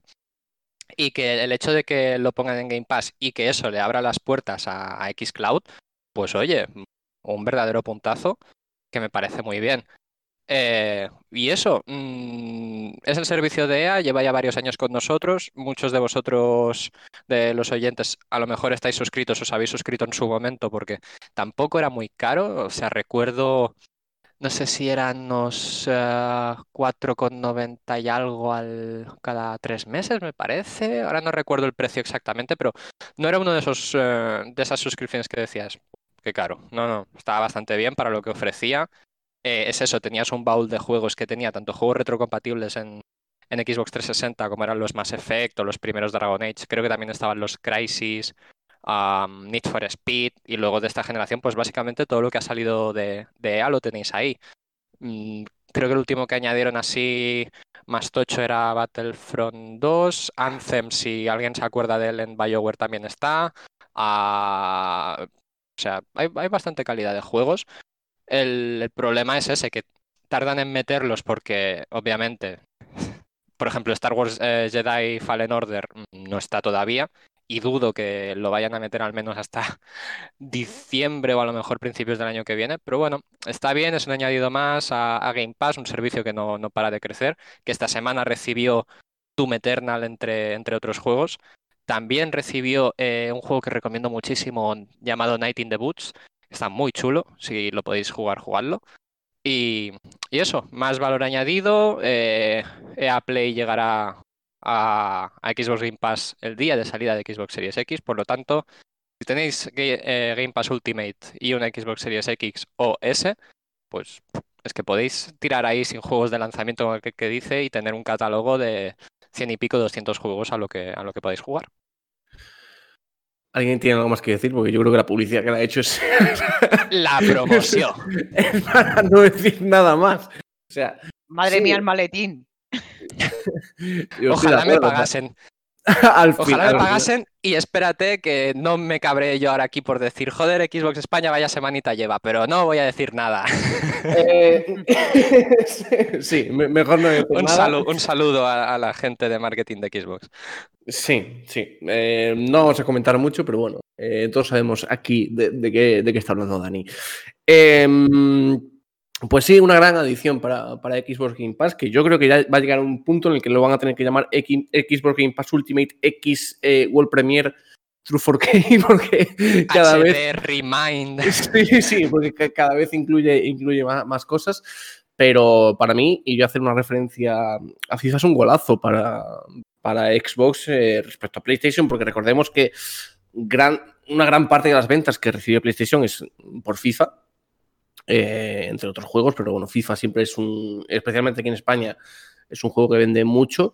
Y joder, tenerlo eh, con la suscripción a Game, a Pass Ultimate sin ningún precio adicional, creo que a mucha gente le va, le va a hacer cambiar eh, de plataforma en caso de que tenga contratado Game Pass Ultimate. Así que, bueno, pues ahí está. Hablo de FIFA porque es el que más vende, pero obviamente, como ha dicho Dani, hay un catálogo mucho más grande de, de juegos en, Claro, en o sea, ese es, es el, es que llama en plan casual, pero si quieres juegos, digamos, de, de Metacritic alto, de juegos de esos que digas, madre mía, es que tienes, por ejemplo, Dragon Age Inquisition, tienes la saga Mass Effect, o sea, Electronic Arts, por mucho que, que tenga y que se le pueda reprochar, históricamente ha lanzado juegos de, de- gran calidad y bien recibidos, entonces. Los tienes ahí. Metacritic, qué gran plataforma. Me ha dado una semana muy divertida también. Sí. Eh, en fin, eh, pasamos de, de noticia, vamos a hablar de eso, ese cambio de Peter Parker en Marvel's Spider-Man de PlayStation 5 y Insomnia que ha tenido que salir a explicar por qué ha sido. Eh, ya os adelanto que no ha sido porque se parecía a Ellen Page. No, pero porque se parece, según muchos, a mí no se me lo parece, a Tom Holland. El, el cambio que le han hecho al- a Peter Parker en Marvel's Spider-Man. Y bueno, es normal que haya generado un poquito de, de polémica porque una de las cuestiones que reconoce Insomnia es que nadie se esperaba este cambio. Y viene a raíz de la información nueva y del material nuevo que han compartido, que ha compartido la desarrolladora First Party de, de- de Sony. Ahora voy a hacer yo publicidad de, de PlayStation, para que no se diga. Para que no nos Y- llamen corporativos. Obviamente, aquí le damos a todo el mundo y promocionamos a todo el mundo. Eh, Bueno, el caso es que Insomniac ha compartido un primer vídeo de, esa, de ese remaster de Marvel's Spider-Man en el que se pueden ver algunas de las características nuevas de, este juego para PlayStation 5, resolución 4K, 60 frames por segundo, eh, se puede ver también un poquito de ese ray tracing que se del que se va a aprovechar el título de, Insomniac, pero todo eso ha quedado en segundo plano porque el, verdadero protagonista, nunca mejor dicho, de esta noticia es el personaje de Peter Parker. ¿Por qué? Porque se le ha cambiado completamente la cara al personaje de cara, y nunca mejor dicho, y sea redundante, eh, para este remaster. Eh, si todos los vamos, aquí todos creo que hemos jugado a Marvel's Spider-Man. Eh, bueno, el caso es que eh, si veis una imagen de la comparativa, ahora vemos a un, a un Peter Parker que parece bastante más joven eh, de lo que en realidad es en el juego. Y de aquí viene la principal crítica que ha hecho la, la- la comunidad y la comunidad de jugadores y la comunidad fan a, a- a este cambio. Brian In- In- eh, ¿qué es Intíjar o Ingitar? Nunca me. Nunca no me tengo ni acuerdo. idea, sinceramente. Bueno, el máximo responsable de- del, del juego, obviamente. Tito Exactamente, han tenido que dar, han, tenido que salir a dar explicaciones porque obviamente ha chocado la, la- eh, este, este cambio Eh, y entiende que puede, que, que puede chocar, pero que aseguran que no han hecho esta, no han tomado esta decisión a la ligera. Aunque dice una, dice una frase que con la que yo no estoy del todo de acuerdo, porque dice que, eh, que este tipo de cambios es común en el, en el cómic, y yo eso se lo compro, pero estamos en un mismo juego, no hay, no es otro juego diferente, no es otra saga, no es otra subsaga en el cómic cuando se cambia la aparición de un personaje es porque es otra colección. O sea que es el mismo juego y ahí no tiene, no tiene, no tiene razón. Pero la explicación eh, objetiva de este cambio, independientemente de las teorías que puedan circular por internet, es que eh, se ha cambiado la, cara al personaje porque querían que eh, su apariencia fuese más parecida al actor que encarnó originalmente la captura de movimientos y le puso la voz al Peter Parker del título de PlayStation 4, que es Yuri Lowenthal. Por lo tanto, eh, bueno, como bien sabréis, por el caso de, de- Bueno, ha habido muchos ejemplos, pero el más reciente es Abby en The Last of Us Parte 2, que fueron tres chicas las que le dieron eh, Sí. cuerpo, voz y fisionomía, por decirlo de alguna forma, al personaje de Abby en, en la secuela de The Last of Us. Bueno, pues aquí es más o menos lo mismo. En este caso, Julie Lowenthal interpretaba a, a Peter Parker en la versión original y como el actor que cogieron para, para darle cara al personaje no se asemeja mucho a la, apariencia o a la estructura o sea facial de Lowenthal, pues han, tenido, han decidido ca- modificarlo. Ahora han, escogido a un chico que se llama Ben Jordan y que es el que han utilizado para eh, darle este nuevo aspecto que todo el mundo ha resaltado a Peter Parker. Como digo, eh, la mayor queja que, que yo he recogido en redes es que eh, la, la actual apariencia de Peter Parker es eh, le han quitado años de encima, pero le han quitado una cantidad de años de encima que es que ya Sí. no casa con el, con el- con el personaje del juego este Peter Parker ya está entrado en los casi en los 30 porque ha terminado casi la universidad, está trabajando, se quiere, está moceando con, con Mary Jane y todo esto. Y el chaval de ahora, en la cara de nueva de ahora, Moceando. moceando, moceando. Claro, es que, a ver, Que tú te, hecho fal- pon- me ha hecho gracia la expresión. claro, tú te pones, es que están ahí, están ahí, ahí, que sí, sí, que sí, no. Pues él pues está pelando la pava para llevarse otra vez a, a Mary Jane. Y, mm, y claro, aquí los dos, de hecho, Mary Jane tiene la misma edad más o menos que Peter Parker en este juego. De hecho, son los dos de la misma edad. Y ahora este nuevo, esta nueva apariencia pues hace que Peter Parker pues parece, parece que tiene 20 años recién cumplidos, 18. Yo llegué a decir que digo, ten cuidado que, que, que Octavius, que te van a denunciar por, por, por, Que Por algo muy feo. Jane. Claro, claro. ¿Y, y qué pasa? Que esto no ha sentado bien por eso. Yo creo que, como ya he comentado en otras ocasiones, no es tanto la decisión de cambiar el, el aspecto como el resultado, es decir, como el, el modelo y el cambio que han hecho. Se ha escuchado también en la teoría de que se parezca a Tom Holland, que yo no le veo mucho Yo parecido. tampoco. Que va, Pero sí que la verdad- cara de Milhouse. O sea, no. Pero, a ver, pero sí que es verdad que el. No tiene por qué parecerse, parecerse a Tom Holland tampoco. Quiero decir que Tom Holland tampoco se parece a los otros actores que, que han representado a Spider-Man. Debería No, parecerse a Tobey Maguire, el verdadero Spider-Man. Joder. A ver, me gusta aquí la- ma- a mí personalmente me gusta más Tom Holland como, como Spider-Man que, que Tobey Maguire, pero de todos modos, que Spider-Man ha tenido un montón de rostros y de aspectos y de todo. o sea, Bueno, cabe destacar que cuando Tobey Maguire hizo de Spider-Man, él hacía de un Spider-Man que estaba en el instituto y Tobey Maguire tenía los 30 y largos. Sí, sí, pero sí. bueno. Y bueno, que el caso es ese, que ha chocado que ahora se le haya dado una apariencia tan joven cuando el personaje pues no lo es. Exacto. Em, yo lo que quiero destacar también es, eh, A ver, aparte que de tiene 23 que- años, que no es que que ahora- sea tampoco un abuelete de 30. Eh, decía, ahora, ahora hablaremos de- del aspecto de, de Spider-Man largo y tendido, pero yo quiero destacar lo bien que se ve en el cambio eh, Spider-Man remasterizado para PlayStation 5. eh. Creo que, el- y de hecho, Insomnia dijo que ha, ha sido un trabajo de un año, con lo cual, joder, mm, impresionante. A mí el tráiler que mostraron me pareció brutal y creo que le da un aspecto totalmente diferente al juego. No, no me podía Sí, sí. imaginar que, que fuera tan, tan bruto. Eh, pero sí, la, la, la gran polémica está en eso, ¿no? Yo Con no la máscara entiendo- puesta está precioso el juego, ¿eh? O sea. Es increíble lo A ver, a ver, a ver ¿qué, qué dice, qué dice Dani que se está mordiendo la lengua. A ver, venga, habla, Dani. Es que yo te veía muy a tope, digo, pues, pues, pues lo voy a dejar. Joder, Spider-Man ya se veía muy bien en Play 4 Sí, Pro. o sí, sí, es lo, verdad, lo es estuve verdad. jugando este verano y se veía muy bien. Yo no he visto nada que diga, wow. Bueno, o sea, me ha fascinado que, que los reflejos del, del edificio hagan que trascienda el universo en dos mundos y en un lado tengas otoño y en el otro eh, tengas primavera. En plan, los árboles no tienen hojas, en otro, en el reflejo, o sea, en el reflejo no tienen hojas, pero en la verdad sí- en la realidad sí tienen hojas. La mano esté. O sea, ¿qué, qué pasa? yo no entiendo el ray tracing ese que le han puesto, pero bueno, eh, si estáis a tope, estáis a tope. Yo no voy a venir aquí a jatear de gratis, pero joder. O sea, lo podrían haber O sea, hecho gratis, tío. O sea, Jatea y luego es dice, que- no voy a jatear. es que, a ver, a ver, es que me estás diciendo, han trabajado un año, guay, pero tío, no lo metas en una edición de 80 euros, que va a valer aquí 80 euros, regálalo, o sea, tampoco vale tanto la pena, o sea, no, no han hecho una cosa tan exagerada. El juego ya se veía bien y lo que le han hecho ha sido meterle el, ray tracing, que lo tengo que ver más en movimiento porque de entrada no me convence. Y luego lo de la cara, pues eh, creo que querían poner al chico este. Hola, ¿te, te puedes creer que lo leo siempre en Twitter y ahora no me acuerdo de su nombre? El, el Spider-Man del MCU, joder, ¿cómo se llama? Eh, Tom Holland. Eso, Dios, qué, qué- qué- qué lapsus mental me ha, me me Del que, hemos, me del que llevamos tío. hablando media hora, que hemos hablado más de Tom Holland que, de la- que del juego. Exacto, exacto. No, no, eh, te lo juro, se, se me ha ido por completo. Es que han querido eh, ponerle la cara a Tom Holland, pero sin pagarle dinero a Tom Holland. Entonces han pillado al, al Ben Johnson este, o como se llame, para decirle, mira tú, pon tu cara de Tom Holland y te pagamos a ti que pides menos. Pero a mí no se me parece tanto a Tom Holland, ¿eh? ¿O No, no, a mí sí, muchísimo. Yo no lo Y veo lo de la parecido. excusa de que se parezca al actor de, de doblaje o de movimiento, o como lo quieran llamar, pues que pongan su cara, no que pongan la cara de un niño. O sea, yo, a mí me- la excusa me Es sonó que muy el tío rara tiene y- y 50 no sé. palos o algo así, es bastante más. Es, tan- es madurito el, el hombre este. Pues que le hagan como a Robert De Niro en el irlandés y le hagan ahí un de aging. No sé, pero.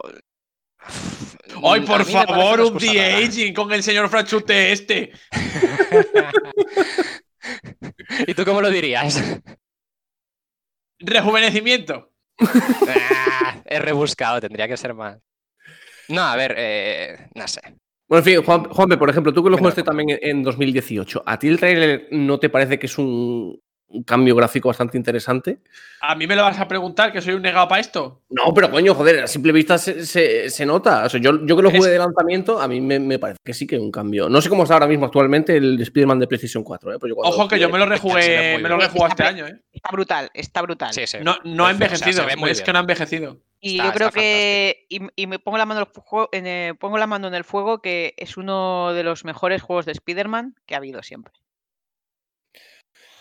En fin, pues ahí queda eh, esa, remasterización de Spider-Man eh, que llega el día 12 también, ¿no? Eh, creo a, a PlayStation 5, aunque la consola es el día 19.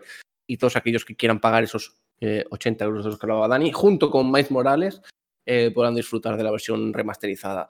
Vamos a una noticia que a mí no me ha sorprendido, pero supongo que a Eli sí, porque Animal Crossing New Horizons ha sido elegido como el GOTY del Tokyo Game Show.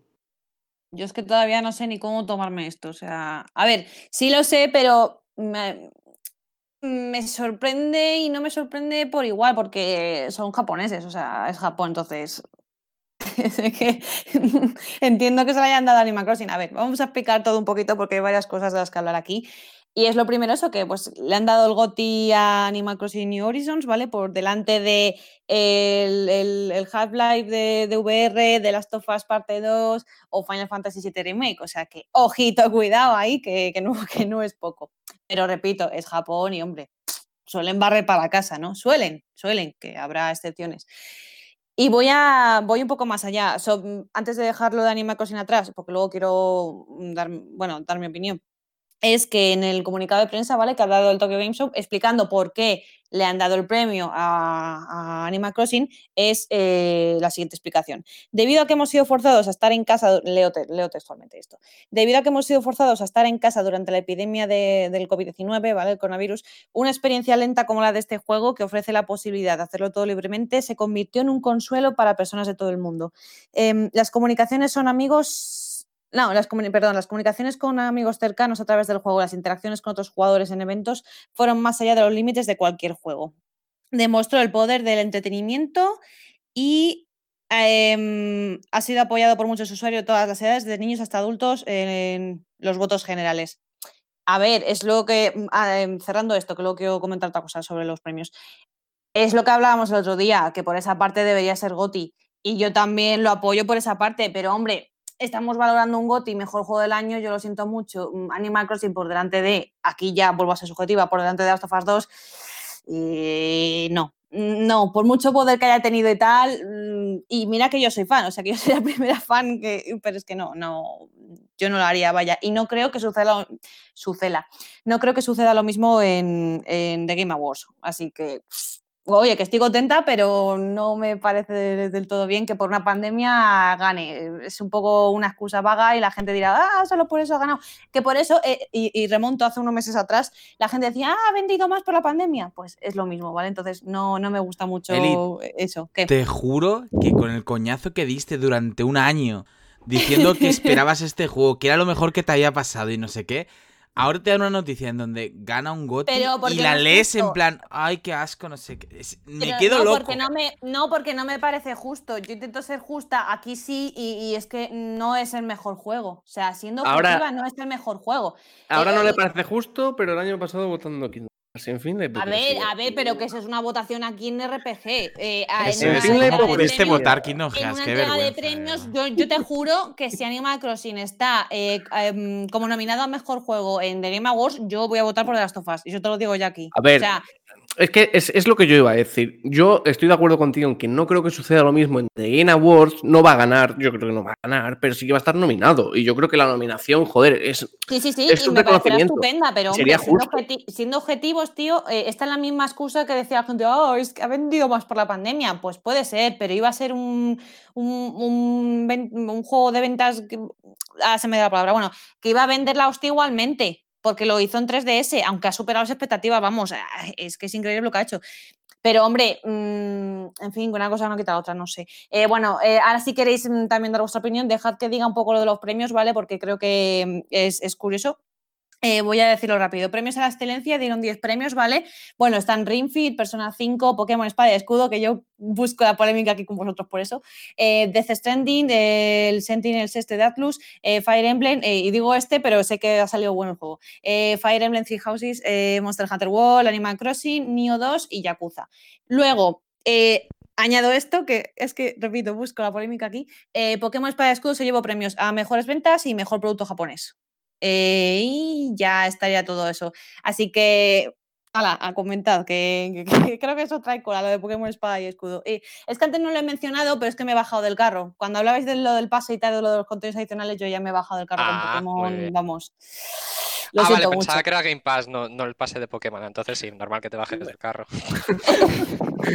Dani, déjalo tuyo, déjalo tuyo ya. Ya ha pasado. Ya Eh, ha pasado, Dani, ¿eh? que eso, eso ya, te- Ah, no, vamos, no. vendi- vendidísimo. Cuando me compre la Xbox, el pase de, vamos, el- en el minuto no lo voy a comprar, o sea que no. Ah, aprovecho para comentar que 13 Sentinels es la hostia. O sea, juegazo. Sí, sí, sí, que lo he dicho está- así, que pero me ahí, o sea, juegazo, ¿eh? Pero Sí, sí, increíble. sí, que lo he dicho así por encima del juego este, pero eh, que sé que am, la gente ha dicho que ha salido bueno, o sea, que Sí, sí, sí. nadie me, ma- me malinterprete lo que digo. Entonces, bueno, ala, que comentad ahí lo que os parece el Animal Crossing, lo de los premios de Pokémon, yo No, por eso lo he ya- todo.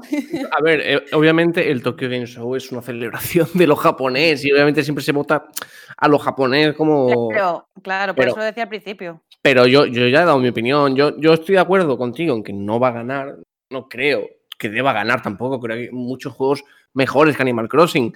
Pero el reconocimiento de estar nominado, sí, yo creo que sí. Porque además ya no, ya no solo que, que saliera en el momento en el que salió y que fuera el fenómeno que fue, sino que también se está dando un soporte bastante importante durante todo el año. Ahora mismo acaba de recibir la actualización de, de otoño, que, Sí, cosas. calabazas, calabazas. Eh, no sé, y que poco a poco ese juego va a ir creciendo cada vez más y, y de manera gratuita, ojo. O sea que, no sé, a mí como, como juego en sí, me parece que debería estar nominado.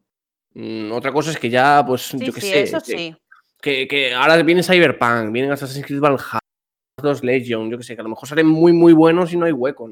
Yo, yo creo que sí, que entre los seis debería estar. No se lo va a llevar, no. Hay juegos mejores. Yo creo que eh, Cyberpunk, The Last of Us y, y otro que me puede ser a pensar ahora mismo así, Doom Eternal, por ejemplo, me parece mejor que Animal Crossing, pero oye, que esté ahí, yo creo que debería.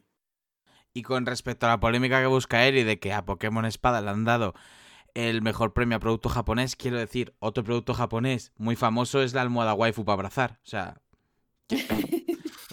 esos Podemos- premios los dan en hablar- plan... ¿Podemos hablar del tuit de Melos de, de ayer? Podemos, no hace falta. No hace podemos falta hablar- que hablemos de mis cosas debemos. privadas en Radio para Y Gamers. debemos. O sea, es ¿Encontraste que ahora la lo de página, la Melos? almohada, A ver, la verdad es que el, el tuit era una broma, por si a alguien no le ha quedado claro, pero lo cierto es que las respuestas al tuit hay contenido. yo no, vi, yo no vi las respuestas, pero si hay contenido a lo mejor me interesa. Ah, Hay, hay, hay contenido, hay contenido. O sea, la, la gente no se lo... Luego, me, ha- me ha respondido una persona, ahora leemos el tweet para que la gente entre en contexto si quieren, pero me ha respondido una chica que ha dicho, no sé si me molesta más que quería hablar de verdad de Genshin Impact o que el que ha dado retweet a esto ha sido mi marido. Ha sido bestial. Hay que compartir, luego, se, ve- se ven las cosas juntas, yo qué sé, como si te pones South Park, pues mira, te pones eso, pues echas el rato en pareja, joder. Oye, Melos, pero yo tengo una duda. ¿Fue, ¿Fue porque te obligaron en stream o porque te, porque te apeteció? Eh, estaba cagando. Ah, ¿Qué? Yo cuando cago me inspiro. Las cosas más interesantes pasan cuando están. cuando No, a ver, yo estoy ¿eh? mirando Twitter y Sí, pero- cuando veo un tema recurrente siempre quiero poner, o sea, dentro de mi vida, eh, mi vida es hacer tweets graciosos o intentarlo. Entonces vi que estaba todo el mundo pesadísimo con el juego de las waifus y quise hacer mi aporte al mundo. Si queréis saber el tweet, 10 comentarios, pero no vale que sea solo Fermín. No, porque- eh, no, eso está a la vista en Twitter. Lo pueden ver viendo tu perfil. Bueno, ahí, ahí tenéis un tweet. Sí, buscar un tweet sobre Jason Impact y sobre todo leerlo hasta el final. En fin, ahí dejamos el tema del tweet de Melos y de Animal Crossing New Horizons y vamos a pasar a uno de los juegos que acabo de mencionar, que puede salir muy bueno en noviembre, que es Assassin's- Creed Valhalla y que ha profundizado en su modo historia a través de un nuevo. Mirad lo que se avecina a la vuelta de la esquina viene Eivor conquistando. Ando. Es que ya queda algo más de un mes para que Assassin's Creed Valhalla llegue por fin a PC, PlayStation 4, Stadia, sí, Stadia existe, Xbox One y Xbox Series, así que será el día 10 de noviembre.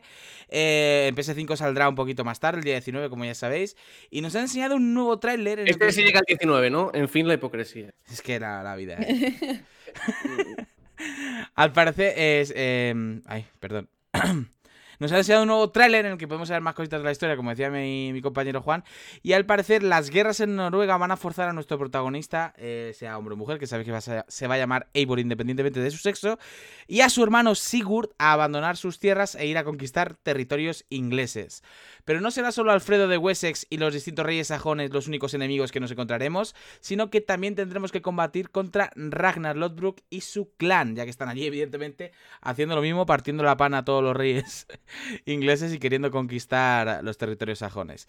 El juego se ve espectacular y lo único que ya os puedo garantizar 100%, o eso es que he revisado todos los trailers antes de leeros esta noticia, y es que no es un secreto para nadie, pero olvidaos del modo sigilo, de la hermandad y de cualquier cosa que tenga que ver con Assassin's Creed, porque el, el juego se ve bestial, el combate va a ser completamente sangriento, y lo de la hoja oculta es un guiño, cosas es, de es, Assassin's es, es un easter egg ya, o sea... No. No hay, no hay nada. Se- sigilo, es verdad, perdón, perdón. Hay una cosa de Assassin's Creed, es verdad. Se pone la El capucha. nombre. Se pone la capucha no, una vez, que lo he Que visto. hay, hay un señor que han cogido el modelado de Ezio de Assassin's Creed Revelations y lo han clonado y lo han puesto en el juego. Y hay cosas ahí de los, de los ISU, de los que vinieron. Hay cositas. Agárrate a clavo ardiendo si tú quieres, pero que no. Yo me agarro donde tú quieras, pero A mí. no, no, uy, pero- uy. O sea, que- no vas- sigilo. Vas con un piquete a romper puertas. Entras dando hachazos y palazos, pero tú de verdad Dani, no, Melos, no. ¿Cómo? Sí que hay cosas. Sí que hay un señor Bueno, que se cuan- parece a Ezio. Cuando bro. hagamos el análisis dentro de un mes y pico, eh, a ver quién tenía razón. Uh. No es justo Eh, mí- porque tú puedes acceder a cosas que yo no hasta que lo juegue, pero aún así, aún así, no tiene un, un aire Assassin's. Lo siento. A mí un detalle que me, me resulta Vale, vale. curioso Y, que, y que no me esperaba era que te vas a enfrentar también a los hijos de Ragnar. Yo pensé que ibas a ser del clan de los hijos de Ragnar.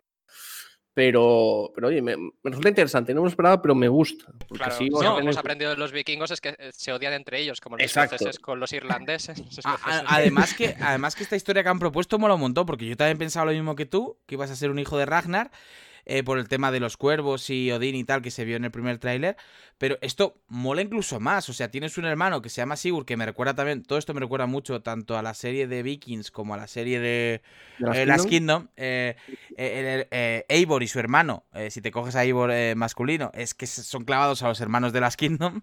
y esto mola mucho más, porque claro, hostia, una batidora en mi casa. Eh, ¿Se oye o.?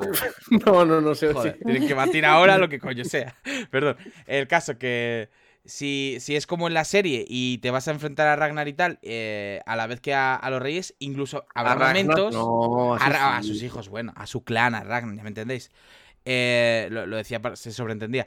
Eh, seguro que hay momentos en los que puedes ha- hacer hasta pactos, como pasan en, en las series. En plan, vamos a conquistar esta fortaleza juntos y luego ya otra vez nos odiamos y cosas así. Y luego los traicionas, claro. claro, sí, o sea, sí. le da un juego al, a- al propio juego, valga la redundancia, bastante De hecho, chulo, ¿sabes? Que tienes De que hecho- buscar el impuesto o cómo va eso. le da, le da una importancia muy grande porque cuando tú crees un asentamiento, que no olvidemos que vas a crear asentamientos, ya no solo vas a estar pendiente de que te lo conquisten los, los ingleses, sino también los propios vikingos, con lo cual, oye, va a estar, va a estar bastante interesante. Así que me gusta la fórmula, a ver qué tal sale el juego, pero de momento me pinta realmente bien.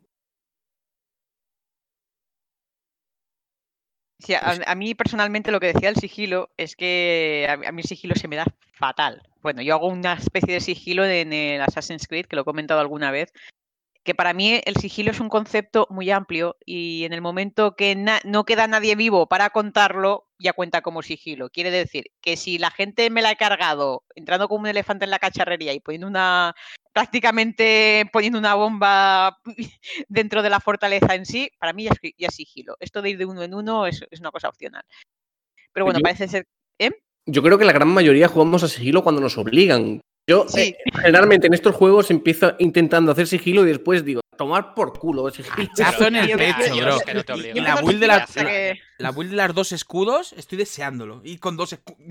Un poco malo ya de pensarlo con, y con dos escudos en la mano. Te- os vais a cagar. Y da, satisfac- y da satisfacción por otro lado, ¿eh? O sea, cuando, me ha- cuando he conseguido una tarea de sigilo hecha con sigilo tradicional, te da satisfacción decir, ostras, sí, he ido de uno en uno, me he metido aquí como una sombra y he matado a la gente, pero la mayoría de veces me pasa como decís, yo digo, vale, voy a intentar hacerlo por sigilo, me acaba de dar uno y dice, mira, ya de perdidos al río, venga, no me voy a partir la cara con todos aquí en campo abierto, que es mucho más valiente, que ya lo dice el, el Tsushima, es mucho más valiente y honorable que no ir por la espalda y cuando está la gente durmiendo. Yo lo único que le pido a Ubisoft, por favor, y que es algo que están haciendo todos los juegos de este, de este estilo, es que no haya eh, misiones de escucha.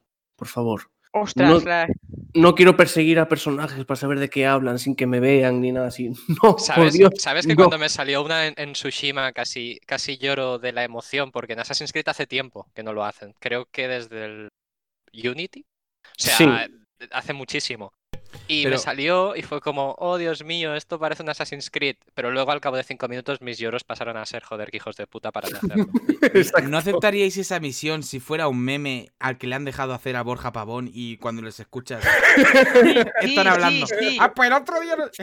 Esa es la mejor, sería la mejor misión del juego. En ese caso firmo. En ese caso firmo. Que me De hecho, pongan me- me- 30.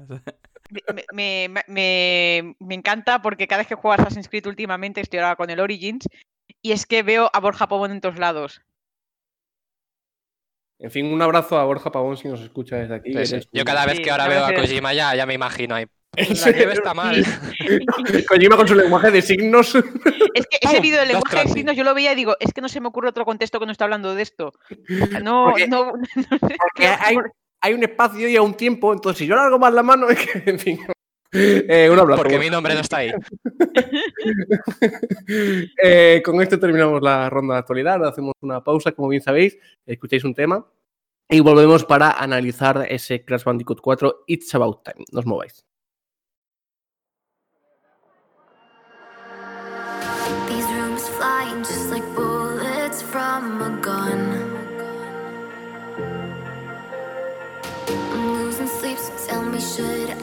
say you shouldn't run.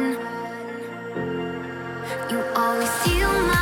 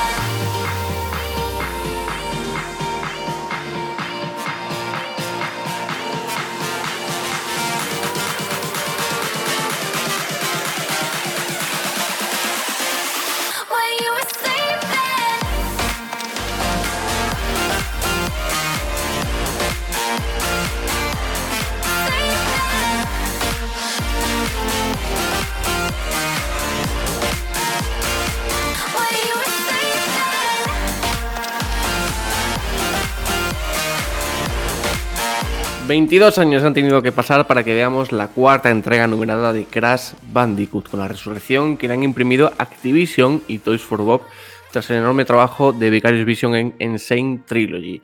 It's About Time ya está entre nosotros y aunque no nos ha sido nada sencillo llegar a tiempo, hoy os traemos el análisis del regreso del marsupial más querido de los videojuegos. Lo haremos tras repasar los lanzamientos que llegan esta misma semana. Lanzamientos de la semana.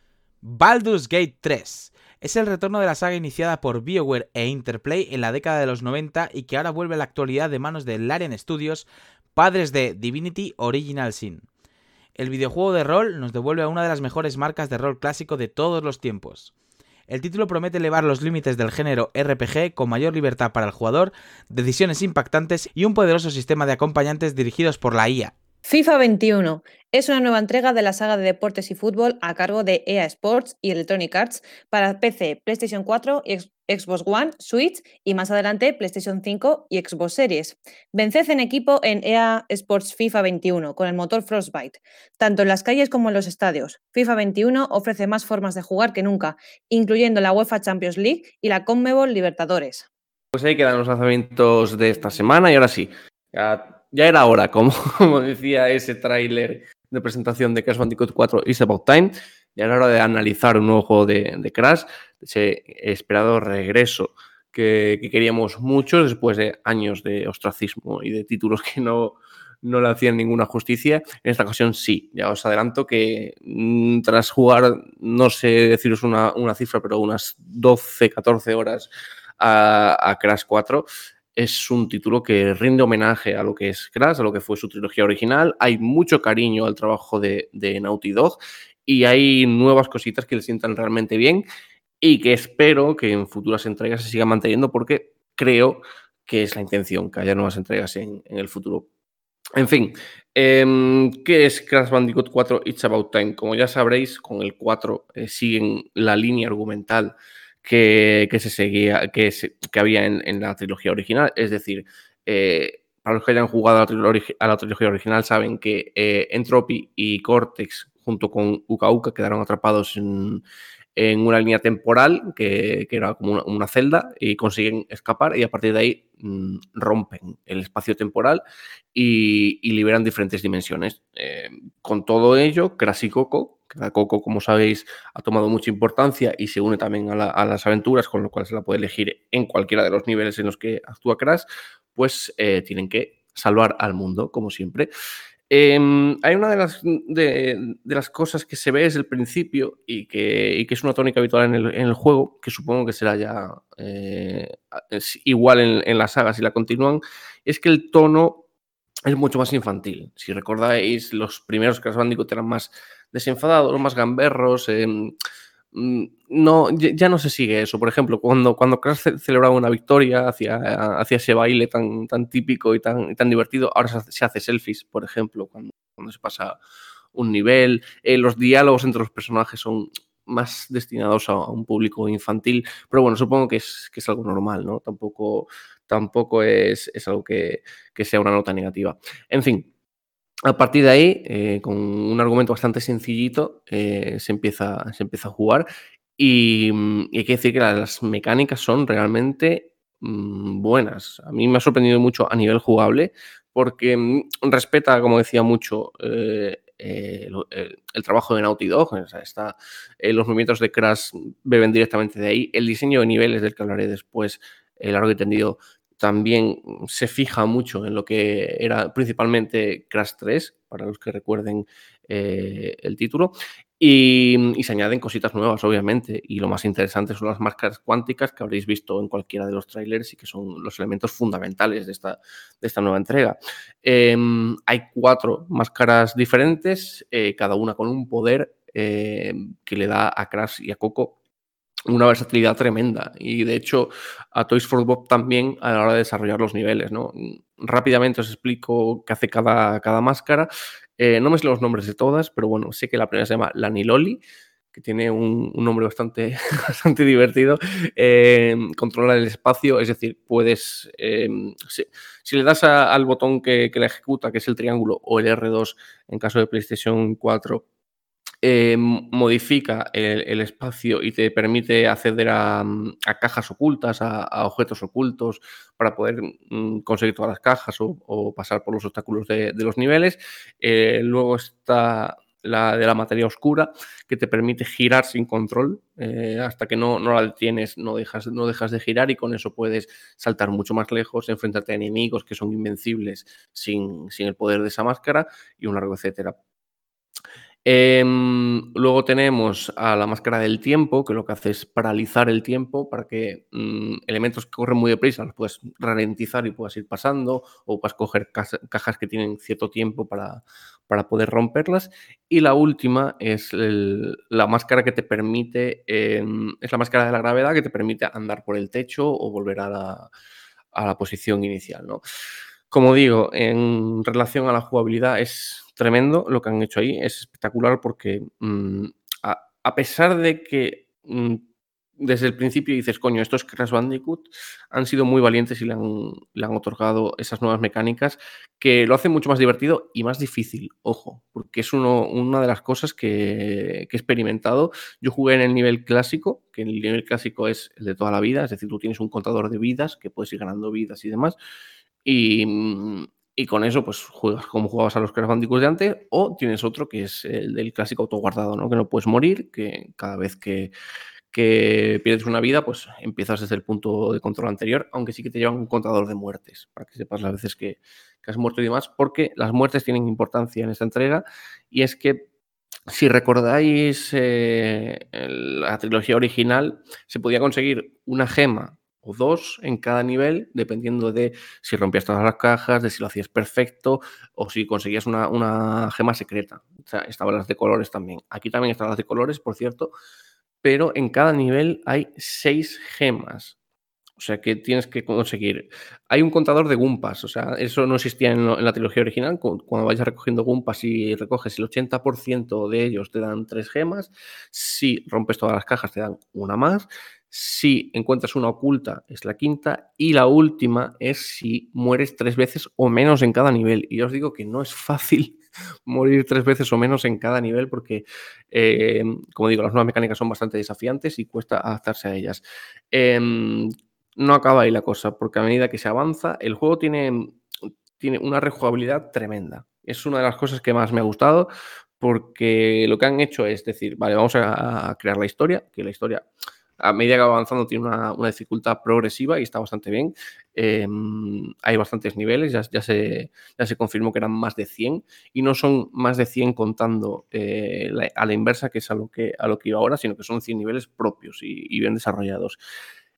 Pero cada nivel no tiene 6 gemas, sino que tiene 12, porque el modo a la inversa también incluye otras 6, con lo cual, ya digo, la rejugabilidad es tremenda. Ese modo se llama Inversion eh, y, hay que superarlo para conseguir el, el 100%, como, como ya sabéis. Más allá de eso, cada vez que se va avanzando se van desbloqueando cosas y tienes que volver a dimensiones pasadas para, para jugar niveles que has desbloqueado. Esto es con otros personajes.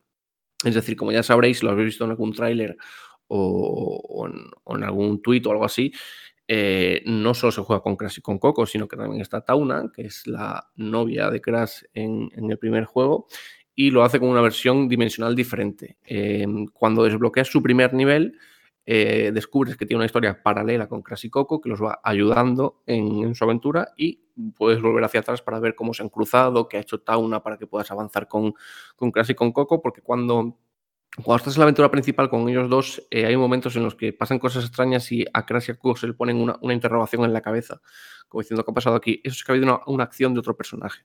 Y en ese momento, pues desbloqueas eh, el nivel en el que puedes jugar con ellos. Y hay tres personajes jugables adicionales. Ya decía Tauna, que cambia completamente la dinámica de juego porque tiene un gancho y al, y al actuar con el, eh, con el, gancho se puede lanzar hacia, hacia ciertos objetivos, coger cajas que están muy lejos, eliminar enemigos con, con, el gancho. Es mucho más ágil, con lo cual puede saltar incluso por, por paredes impulsándose. Y tiene una jugabilidad, una jugabilidad bastante di diferente. Y creo que eso le da bastante frescura al título y que no lo hace repetitivo, porque a pesar de que las máscaras se implementan muy bien, eh, puede, al haber tantos niveles puede que sufra algo de, repetición, pero con incluir a diferentes personajes creo que eso se salva bastante bien y, está muy chulo. Y los otros dos personajes son villanos. Eh, el clásico villano de la saga que es Dingo Dile, que tiene un papel un tanto curioso, no voy a revelar nada para, evitar spoilers o algo así, pero bueno, eh, es como que pasaba por allí y querían incluirlo, pero, pero bueno, su jugabilidad creo que es la que menos encaja, porque eh, si recordáis, él tenía un lanzallamas en, los, juegos clásicos y ahora tiene un succionador. Creo que el succionador también lo llegó a utilizar en alguna ocasión, así que por eso se lo han, puesto. Pero han querido imitar la fórmula de Luigi's Mansion y se nota muchísimo, porque hay mecánicas que son calcadas a Luigi's Mansion. Eh, puedes aspirar eh, cualquier cosa, eh, a enemigos no, pero bueno, puedes aspirar las cajas, puedes em, aspirar incluso TNT para poder lanzarlo, que es una mecánica que también estaba en Luigi's Mansion. Puedes impulsarte con el aire de, la succionadora para saltar hacia otros sitios, también estaba en Luigi's Mansion. En fin, creo que han querido calcar un poco esa fórmula y desentona un poco con Crash Bandicoot. Mm, no digo que esté mal, no digo que sea aburrido, de hecho hay niveles de, de que están bastante bien construidos y que, y que molan, pero creo que mm, desentonan un poco con la tónica que debe tener Crash Bandicoot. Pero bueno, mmm, se han arriesgado, han querido reinventar un poco la fórmula y creo que eso es valiente. Así que mmm, está bien. El último personaje en Discordia es Cortex, el clásico villano Cortex, que por casualidades del destino se tiene que unir a, Crash y a Coco y a partir de ahí puedes jugar con él en diferentes niveles. Eh, este tipo de gameplay sí que es más, eh, más acorde a lo que podríamos estar acostumbrados con, con Crash, porque eh, es más plataformero, es más, mm, más puro, puro Crash Bandicoot. Eh, con su pistola puedes convertir a los enemigos en, en, em, plataformas de metal o plataformas de gelatina con las que saltar hacia otros, hacia otros lugares, ¿no? Y, eso le da bastante juego, porque sus, sus niveles son mucho más verticales, eh, hacen uso de, ese, de, ese, componente de poder saltar mucho más alto para poder pasar a otras zonas y se hace bastante divertido. Eh, cuando llega la, la, etapa final del juego, eh, todos estos elementos convergen y es una gozada. O sea, el juego en, en, en lo que es la recta final es, es espectacular. Creo que le sacan un partido enorme que Toys for Bob se ha lucido y ha dicho vamos a sacar el máximo partido de todas las mecánicas jugables que hemos implementado y las vamos a poner juntas. Y es, es increíble, o sea, la recta final creo que es de lo mejor que he visto en Crash Bandicoot en mi vida. De hecho, no me atrevería a decir que es mejor que la trilogía original, pero sí que está a la altura. Y eso es decir mucho porque hemos recibido muchos juegos de Crash Bandicoot a lo largo de estos años y todos bastante malos hay que reconocerlo. Este sí, este al fin ha conseguido hacer justicia y seguir una dinámica como la que inició Naughty Dog. Y principalmente, ya voy a, a, lo que decía antes, es por el diseño de niveles. Por cierto, Melos, si me quieres, eh, me quieres eh, interrumpir en algún momento, sin ningún problema. ¿eh? No, aquí hablando. Tranquilo, hay varias cosillas que te habían dicho que luego te quiero, más uh -huh. que preguntar, añadir, pero estoy dejando que acabes porque está muy completo el, el este. Sí, ¿sabes? voy a hablar del diseño de niveles y después de los modos de juego, que no son poco. Vale, eh, vale, el diseño de niveles es espectacular, como decía antes. Es tremendo lo que han hecho, ya no solo por, por cómo lucen visualmente, que es mm, increíble. Creo que no he visto ningún tipo de, error, de, bug, de caídas de frame rate, nada. O sea, a nivel técnico está espectacular, sino que han conseguido generar un mundo que recuerda a, a lo que era Crash Bandicoot antes, pero además le da personalidad. Eh, de hecho, hay cositas muy, muy interesantes y que si os fijáis bien en los niveles las vais a ver. Eh, de hecho, cuando empiezas en el primer nivel, hay un flotador de, de Spyro. Me pareció un easter egg tremendo y ese tipo de easter eggs se repiten. Lo ¿sí? del primer nivel es una locura porque está el flotador de Spyro, bueno, Spyro, sí. perdón. Eh, puedes darle a la tele donde salen eh, como que Correcto. los varios Crash. Uh -huh. Puedes encender la radio donde suena la música clásica, de, o sea, la Exacto. original de Crash. Te puedes poner un sombrero de mexicano. o sea, y de hecho, es increíble hecho, lo si del... Y eso es, no es el primer nivel, es la, la, el primer frame. O sea, no el nivel, es el primer. La, la playita, ¿sabes? Todo eso Exacto. en la playita. Si, si, te das cuenta, el diseño de la playa es exactamente igual al de Crash Bandicoot 1, lo que pasa es que está modificado por el choque dimensional. Pero es exactamente igual. Exacto, exacto. Es una locura, tío. Es, es que ese tipo de cosas no tienen nombre para mí. O sea, es, ese mimo a los juegos a mí me gana siempre, la verdad. Es que es que ya en el, primer, en el primer nivel se ve el cariño con el que se ha tratado y el respeto que hay hacia, hacia lo que hizo Naughty Dog. Y ese diseño se ve en todos los niveles, de hecho, incluso hay muchísimos que son súper originales y que superan lo que habíamos visto en, en los tres Crash Bandicoot anteriores. Yo supongo que no has llegado a Melos, porque si me has dicho que, has jugado un par de horas, no has llegado a ese nivel, pero hay un nivel rítmico que me recuerda un poquito incluso a Rayman Legends, eh, en el que tienes que ir mm, con el tempo, porque los enemigos van marcando un tempo de música y tú tienes que ir eh, esquivando los demás. Espectacular, espectacular. O sea, creo que han hecho cosas que son increíbles, que le sientan realmente bien a la saga y que ojalá sigan, sigan trabajando en ella porque nos pueden dar títulos súper divertidos. Eh, gracias a las máscaras el diseño es mucho más mm, dinámico y más complicado, como decía antes, eh, porque han sabido encontrar un equilibrio perfecto para que las máscaras no desentonen. No es que tengamos durante un nivel las máscaras todo el rato, no, sino que hay puntos concretos en los que hay que utilizarlas. O sea, tenemos ese plataformeo que va variando entre las tres dimensiones y las dos dimensiones, como ya hizo Crash 3 en, su momento. Y en algunos momentos de, de, esa, de, esa, acción aparecen las máscaras que te ayudan para superar ciertas, ciertas zonas, pero no todo el nivel por lo general. O sea, creo que eso, eso es muy importante decirlo porque cuando yo veía gameplays decía, joder, vas todo el rato con las máscaras y creo que le rompe un poco la dinámica, pero no, no, no, son zonas concretas.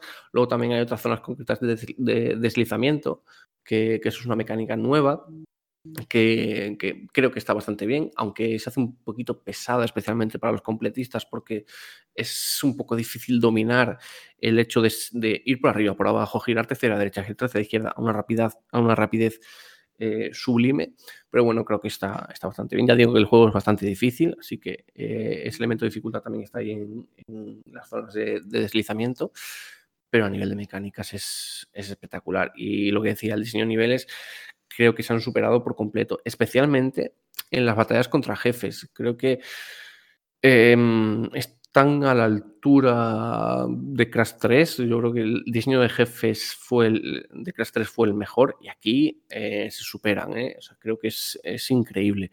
especialmente voy a hacer mención a la primera con, con Engine, que es el primer jefe al que, te enfrentas. No voy a revelar nada más para no hacer spoilers, pero consiguen sacar el máximo partido de la máscara Laniloli, que era la, la, del espacio, como os he dicho antes, y, lo hacen de manera brutal. O sea, Engine tiene como un, robot que es un, una batería, y él va tocando la batería, te va atacando con, ello, y tú tienes que atacarle a los, a los subwoofers y una vez que, que destrozas los subwoofers tienes la máscara para poder llegar hasta él y eh, en cada uno de los, de puntos de vida que le vas restando se vuelve más desafiante y tienes que marcar bien el tempo, tienes que saber cuándo utilizar la máscara, cuándo no y es, bastante satisfactorio. Creo que han hecho un, un enorme trabajo ahí.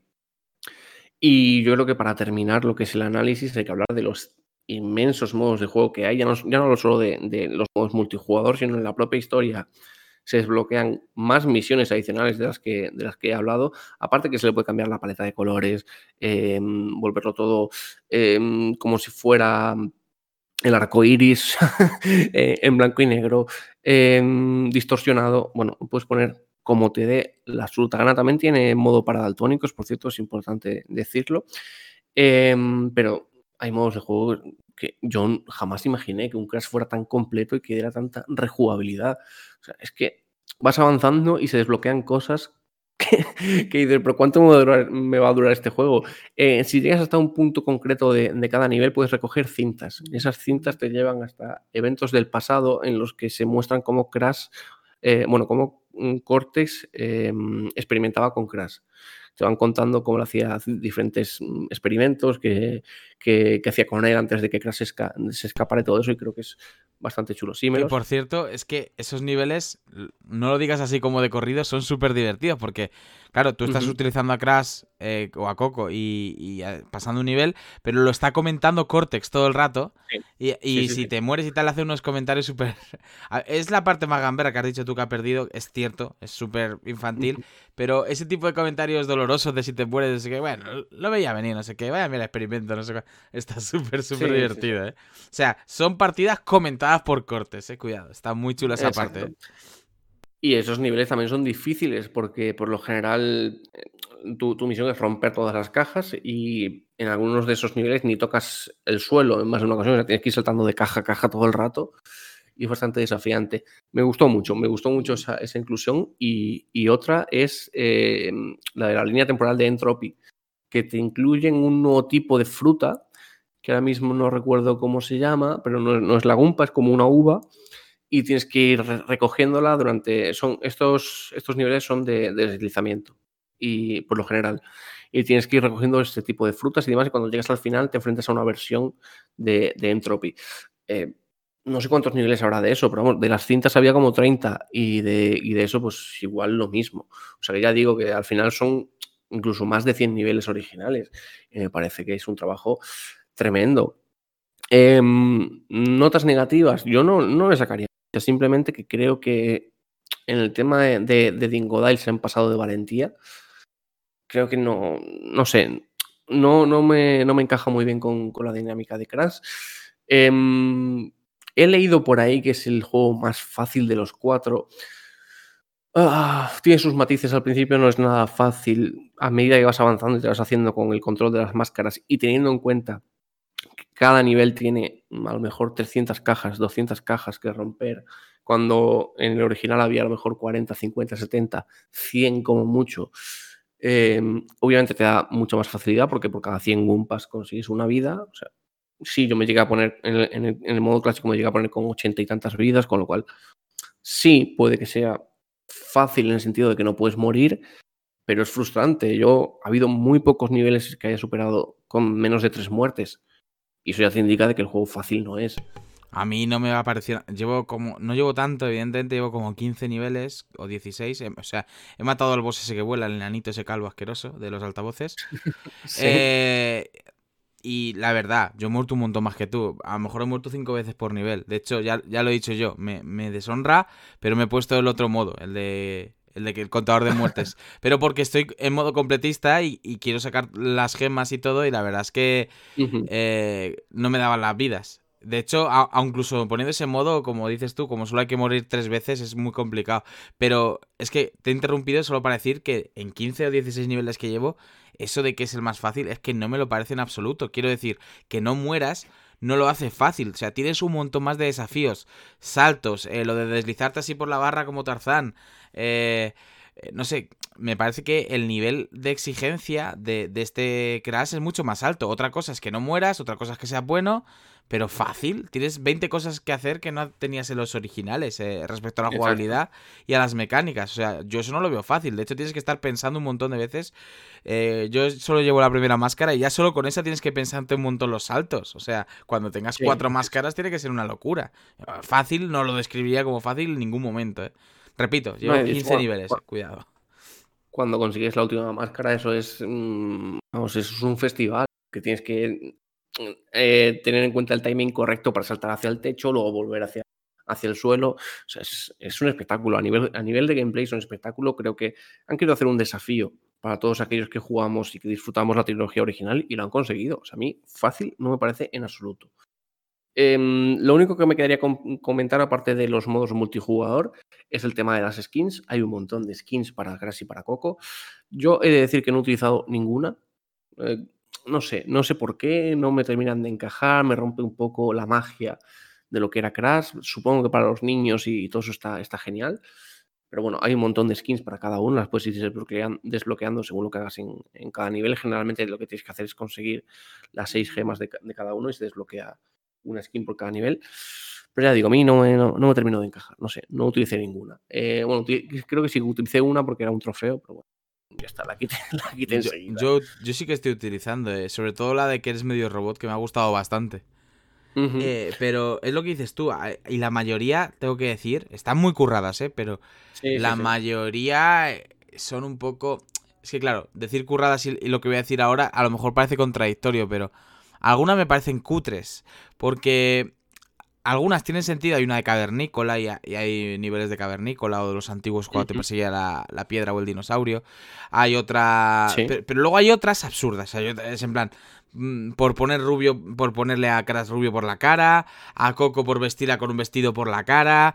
eh, en plan, hay algunas que tienen congruencia con los niveles, que dices tú, vale, una skin guay por el nivel, no sé qué.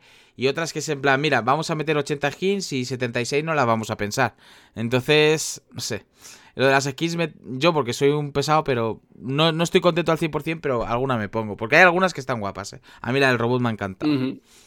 Ya por comentar Por cierto, nada más.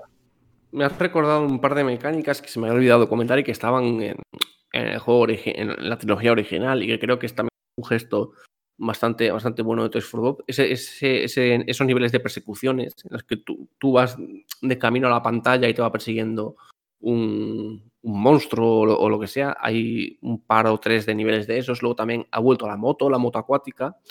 em, que te, que te da niveles espectaculares. Creo que em, son más desafiantes que los de, los de los juegos originales porque em, hay un, yo recuerdo un nivel en que tenías que ir contra corriente todo el rato, o sea que tienes que ir llevando el acelerador todo el rato y eso era una locura para, para manejarlo. O sea, creo que, que, es, que se han arriesgado bastante y que han hecho un juego muy completo. O sea, no, no sé qué, qué se le puede poner una nota negativa al trabajo que ha hecho Toys for Bob. No es un juego perfecto, obviamente, pero joder, creo que es lo que todos podríamos esperar de un Crash Bandicoot. Y a mí me ha gustado bastante. Así que, no sé, creo que no se puede pedir más. En cuanto a modos multijugador, bueno, mm, igual hubiese sido más interesante que te dejaran jugar la aventura con, con otra persona, con, compartiendo el mando, ¿no? O, o con, dos mandos incluso. Es que hay, hay un modo multijugador en el que tienes que ir compartiendo el mando con otra persona para poder, para poder pasar, porque uno controla a Crash, otro controla a Coco. Y, y bueno, Vale, yo creo que lo más interesante está en, en lo que es competitivo, porque tienes un, reto eh, para dos jugadores de, rotura de cajas y el que más cajas rompa, pues es el que, acaba ganando, ¿no? Creo que eso le da cierta diversión para jugar en, equipo, pero bueno, si hubiesen incluido la posibilidad de, de jugar los dos la aventura, hubiese estado mucho mejor. Pero no sé, no tengo nada que reprocharle, la verdad. Creo que es un, un juego bastante completo. A mí me ha encantado. Creo que, que rescata lo que es lo que es Crash y lo que, y lo que fue su trilogía original. Y solo espero que Toys for Bob y Activision se lancen a hacer un Crash 5, porque sería, sería realmente espectacular. Yo quiero comentar un pequeñísimo detalle, que es que ha, ha pasado desapercibido, pero yo nada más verlo ayer me quedé un poco loco. Y es que cuando saltas tienes una sombra que te indica dónde vas a caer. Sí, Y eso es la Correcto. primera vez en la saga y eh, parece una tontería, pero con la cantidad de niveles y con el cambio de 3D, 2D y con la locura de las máscaras, muchas de las veces no controlas bien la distancia de tu salto, a pesar de llevar horas y, y de que más o menos es es, la, cierto. es la distancia del salto de Crash de toda la vida. A pesar de eso, con- con- de verdad, lo vais a notar en los niveles, sobre todo en los niveles que las máscaras se empiezan a volver locas. Parece una tontería, pero la sombra de donde vas a caer es un detallazo y ayuda que flipas. O sea que bien hecho también ahí por, por parte de Activision y Toys for Bob, porque es que, es, ya os lo digo, es una cosa que va a pasar desapercibida para el 90% de personas, pero que si la, si la echas un ojo y la utilizas, vas a, vas a hacerlo mucho mejor. No sé si te ha pasado a ti, pero en esas eh, zonas en las que desaparece y aparece el suelo, Sí. que, que, por cierto, a una velocidad increíble, lo que me ha costado esa mierda para coger todas las cajas. Ahí la- las utilizaba súper bien y el doble salto, por cierto, es otra cosa. Empiezas con todo, con todo el arsenal de Crash, empiezas el juego. O sea, el doble salto, Sí. el resbalón, el, planchazo. ¿El qué? El bazooka no está. El Ah, bueno, bazooka de bazooka, Gunkas no si, está. si empiezas con el bazooka ya. Vaya ruseito de juego, ¿no? Pero no, me refiero al arsenal de saltos, de planchazo, Sí. de, de resbalón. O sea, empiezas con todo. Y está muy bien, o sea, no sé. Yo, estoy contigo, o sea, no le puedo dar una nota negativa. Aparte, iba a ser poco subjetivo por el tema de los feelings. Como con Final Fantasy, eh, con Crash estoy igual. Me va a costar mucho decir algo negativo. Lo poco que he jugado, todo es perfecto. Y por lo que has dicho tú, es que ya os digo, no es perfecto, como ningún juego puede serlo, pero para lo que es Crash y un plataformeo, yo creo que está a altísimo nivel. O sea, por cierto, una pregunta, ¿se actualiza PS5? Eh, creo que no han anunciado nada. O sea, o se queda ya de PS4 y punto sin, sin mejora gráfica, no se sabe, ¿no? Pues a- ahora que lo has dicho, no han, no han confirmado nada, pero bueno, Activision creo que sus juegos sí que los actualiza de manera gratuita, que así que sería, digo- sería raro. Claro, yo lo digo porque si sería mi primer juego de PS5. tengo, a ver, es que sinceramente, si, si hay actualización, tengo mucha curiosidad porque ¿qué, qué más se pues se ve demasiado bien ya, ¿sabes? No sé si se va a notar Eh, algo. Sí, yo, yo creo que no se notaría absolutamente nada. O sea, no me parece. No sé. Es que no- yo creo que, que el- ese aspecto visual tan colorido y demás es difícil que mejore en la próxima generación. No me atrevería a decir que lo vayan a mejorar mucho, pero oye, si se puede jugar eh, sin ningún problema, pues oye. Además perfecto. que tema FPS, yo estoy jugando en PS4 Slim y me va súper Sí. fluido. Eso sí, la consola es un portaaviones, es- está diciéndome, estás tocando fondo, amigo, ten cuidado. Me lo está diciendo la consola con el ruido. Pero aún así en Slim estoy teniendo los FPS a tope. Y eso no lo esperaba. Yo digo, mis 30 FPS. ¿Qué va, qué va? Estoy, Pues fíjate, va súper fluido. a mí la Pro, a mí la Pro no me ha sonado absolutamente casi nada. ¿eh? O Ah, claro, es que la Pro lo aguanta mucho mejor, claro. cre- creo que es de, de los lanzamientos recientes el más ligerito. O sea que, oye, bien. No sé, y, y en los momentos esos en los que hay charcos verdes, enemigos, caja, y no he bajado frames, o sea, estoy, no sé. Nada, nada, absolutamente nada. Y yo lo he jugado a 60. ¿vale? Oye, Es increíble. tiene bastante mérito, sí, sí. Juegardo. Es la, es la definición. Pues sí, sí, y yo, yo reitero lo que he dicho. Yo espero que Toys for Bob haga un Crash 5 en, en próxima generación y que se luzcan igual. O sea, ojalá eh, sigan el testigo de, de Naughty Dog, que se hagan una trilogía entera otra vez. O sea, yo estaría encantadísimo de, de verlo.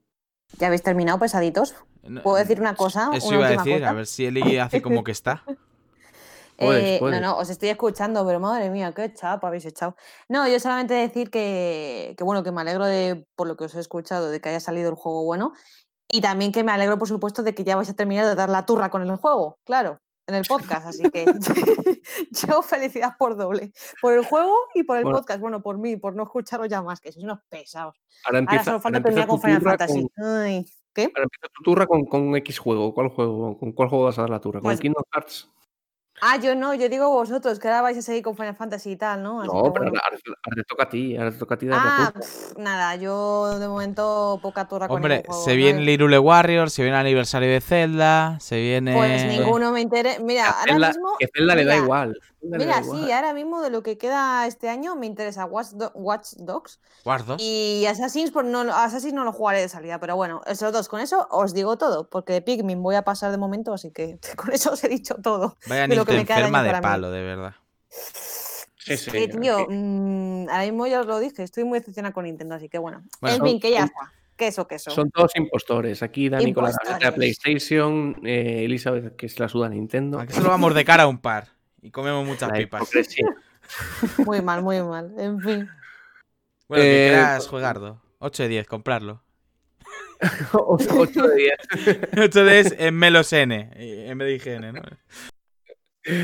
Eh, pues hasta aquí el análisis de Bandicoot 4. Gracias, Melos, por, por los apuntes que has ido haciendo durante, durante el análisis. Y pues como siempre, si tenéis cualquier duda o lo que sea, me tenéis en Twitter, arroba juanmontes9, o Melos también que lo está jugando. Melosdez, eh, con dos Ds o no. No, eso es en Twitch. eh, Eso es en Twitch, exacto. en eso es en Twitch. con una. Pues ya aprovecho y si os queréis pasar por Twitch, pues su canal es Melosdez con dos Ds. Gracias, gracias por spam ahí. Ahí está hecha la promoción. En fin, ahora hacemos una pequeña pausa, escuchéis un tema y volvemos para hablar sobre ese crunch de Cyberpunk 2077.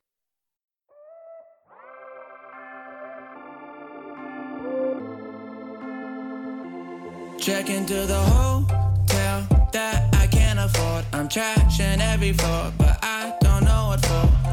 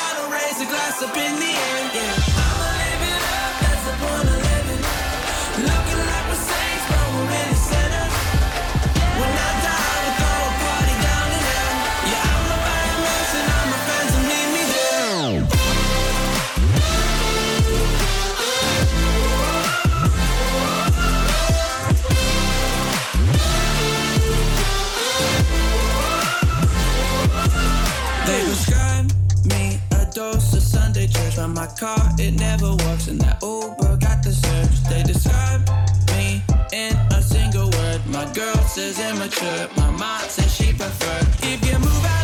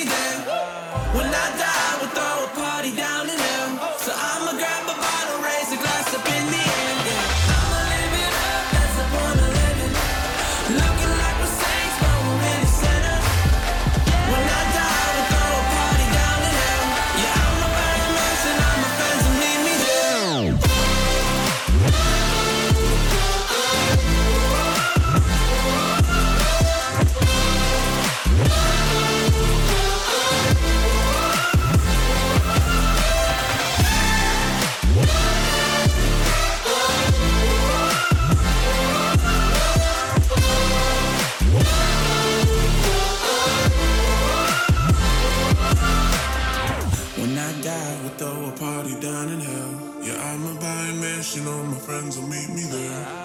When I die, we'll throw a party down in hell.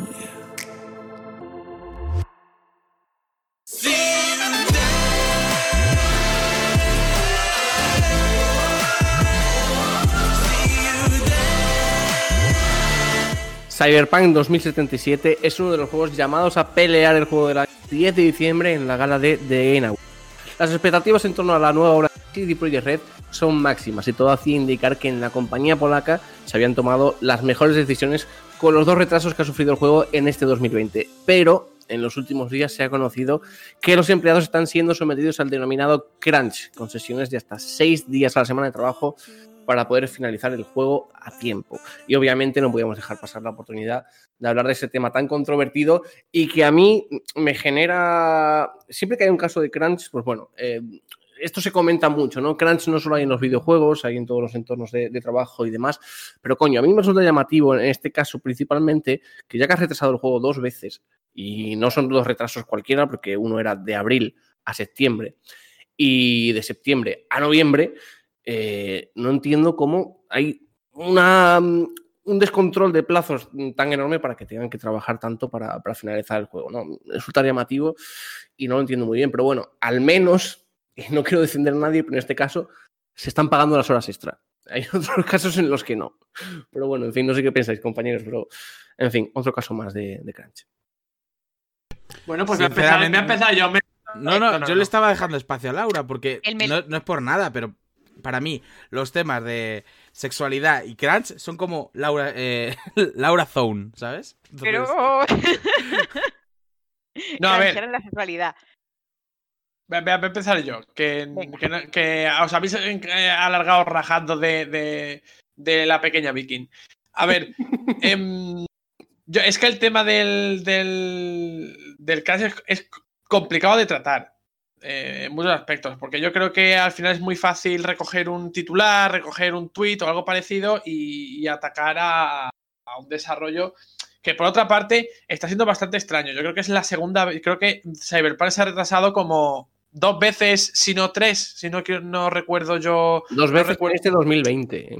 Exactamente. Es que antes había retrasado antes, otro, en otra ocasión, ¿no? Aparte de los años que llevan desarrollo, claro. Claro, desde, y es que. Que recibió la primera fecha, dos veces, pero bueno, claro. lleva la tira en desarrollo. Y es que dices tú, ¿cómo un juego que lleva tantísimo tiempo en desarrollo puede caer en el crunch para llegar a, a buen término?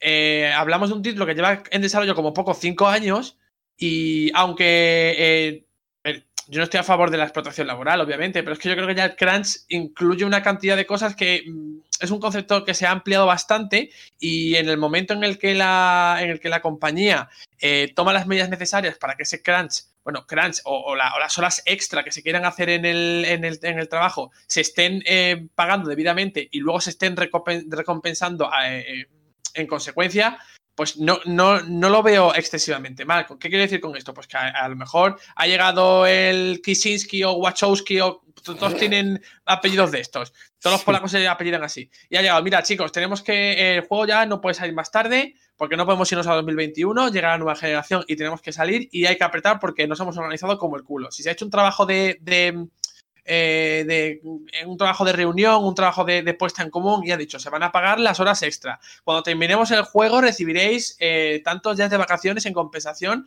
pero tenemos que sa sacar esto adelante. Yo creo que la cultura del, del, amor propio, del esfuerzo, sí se ve y, se, y es normal en muchísimas empresas, eh, y luego está la de vas a trabajar más porque a, mí, porque a mí me da la gana, ni te voy a pagar, ni te voy a tener en cuenta, ni nada por el estilo. Yo creo que son dos escenarios completamente diferentes y yo creo que eh, lo que ha ocurrido en esta ocasión es más bien la primera. Es decir, que en CD Projekt se han reunido y han dicho, oye, nos pasa esto.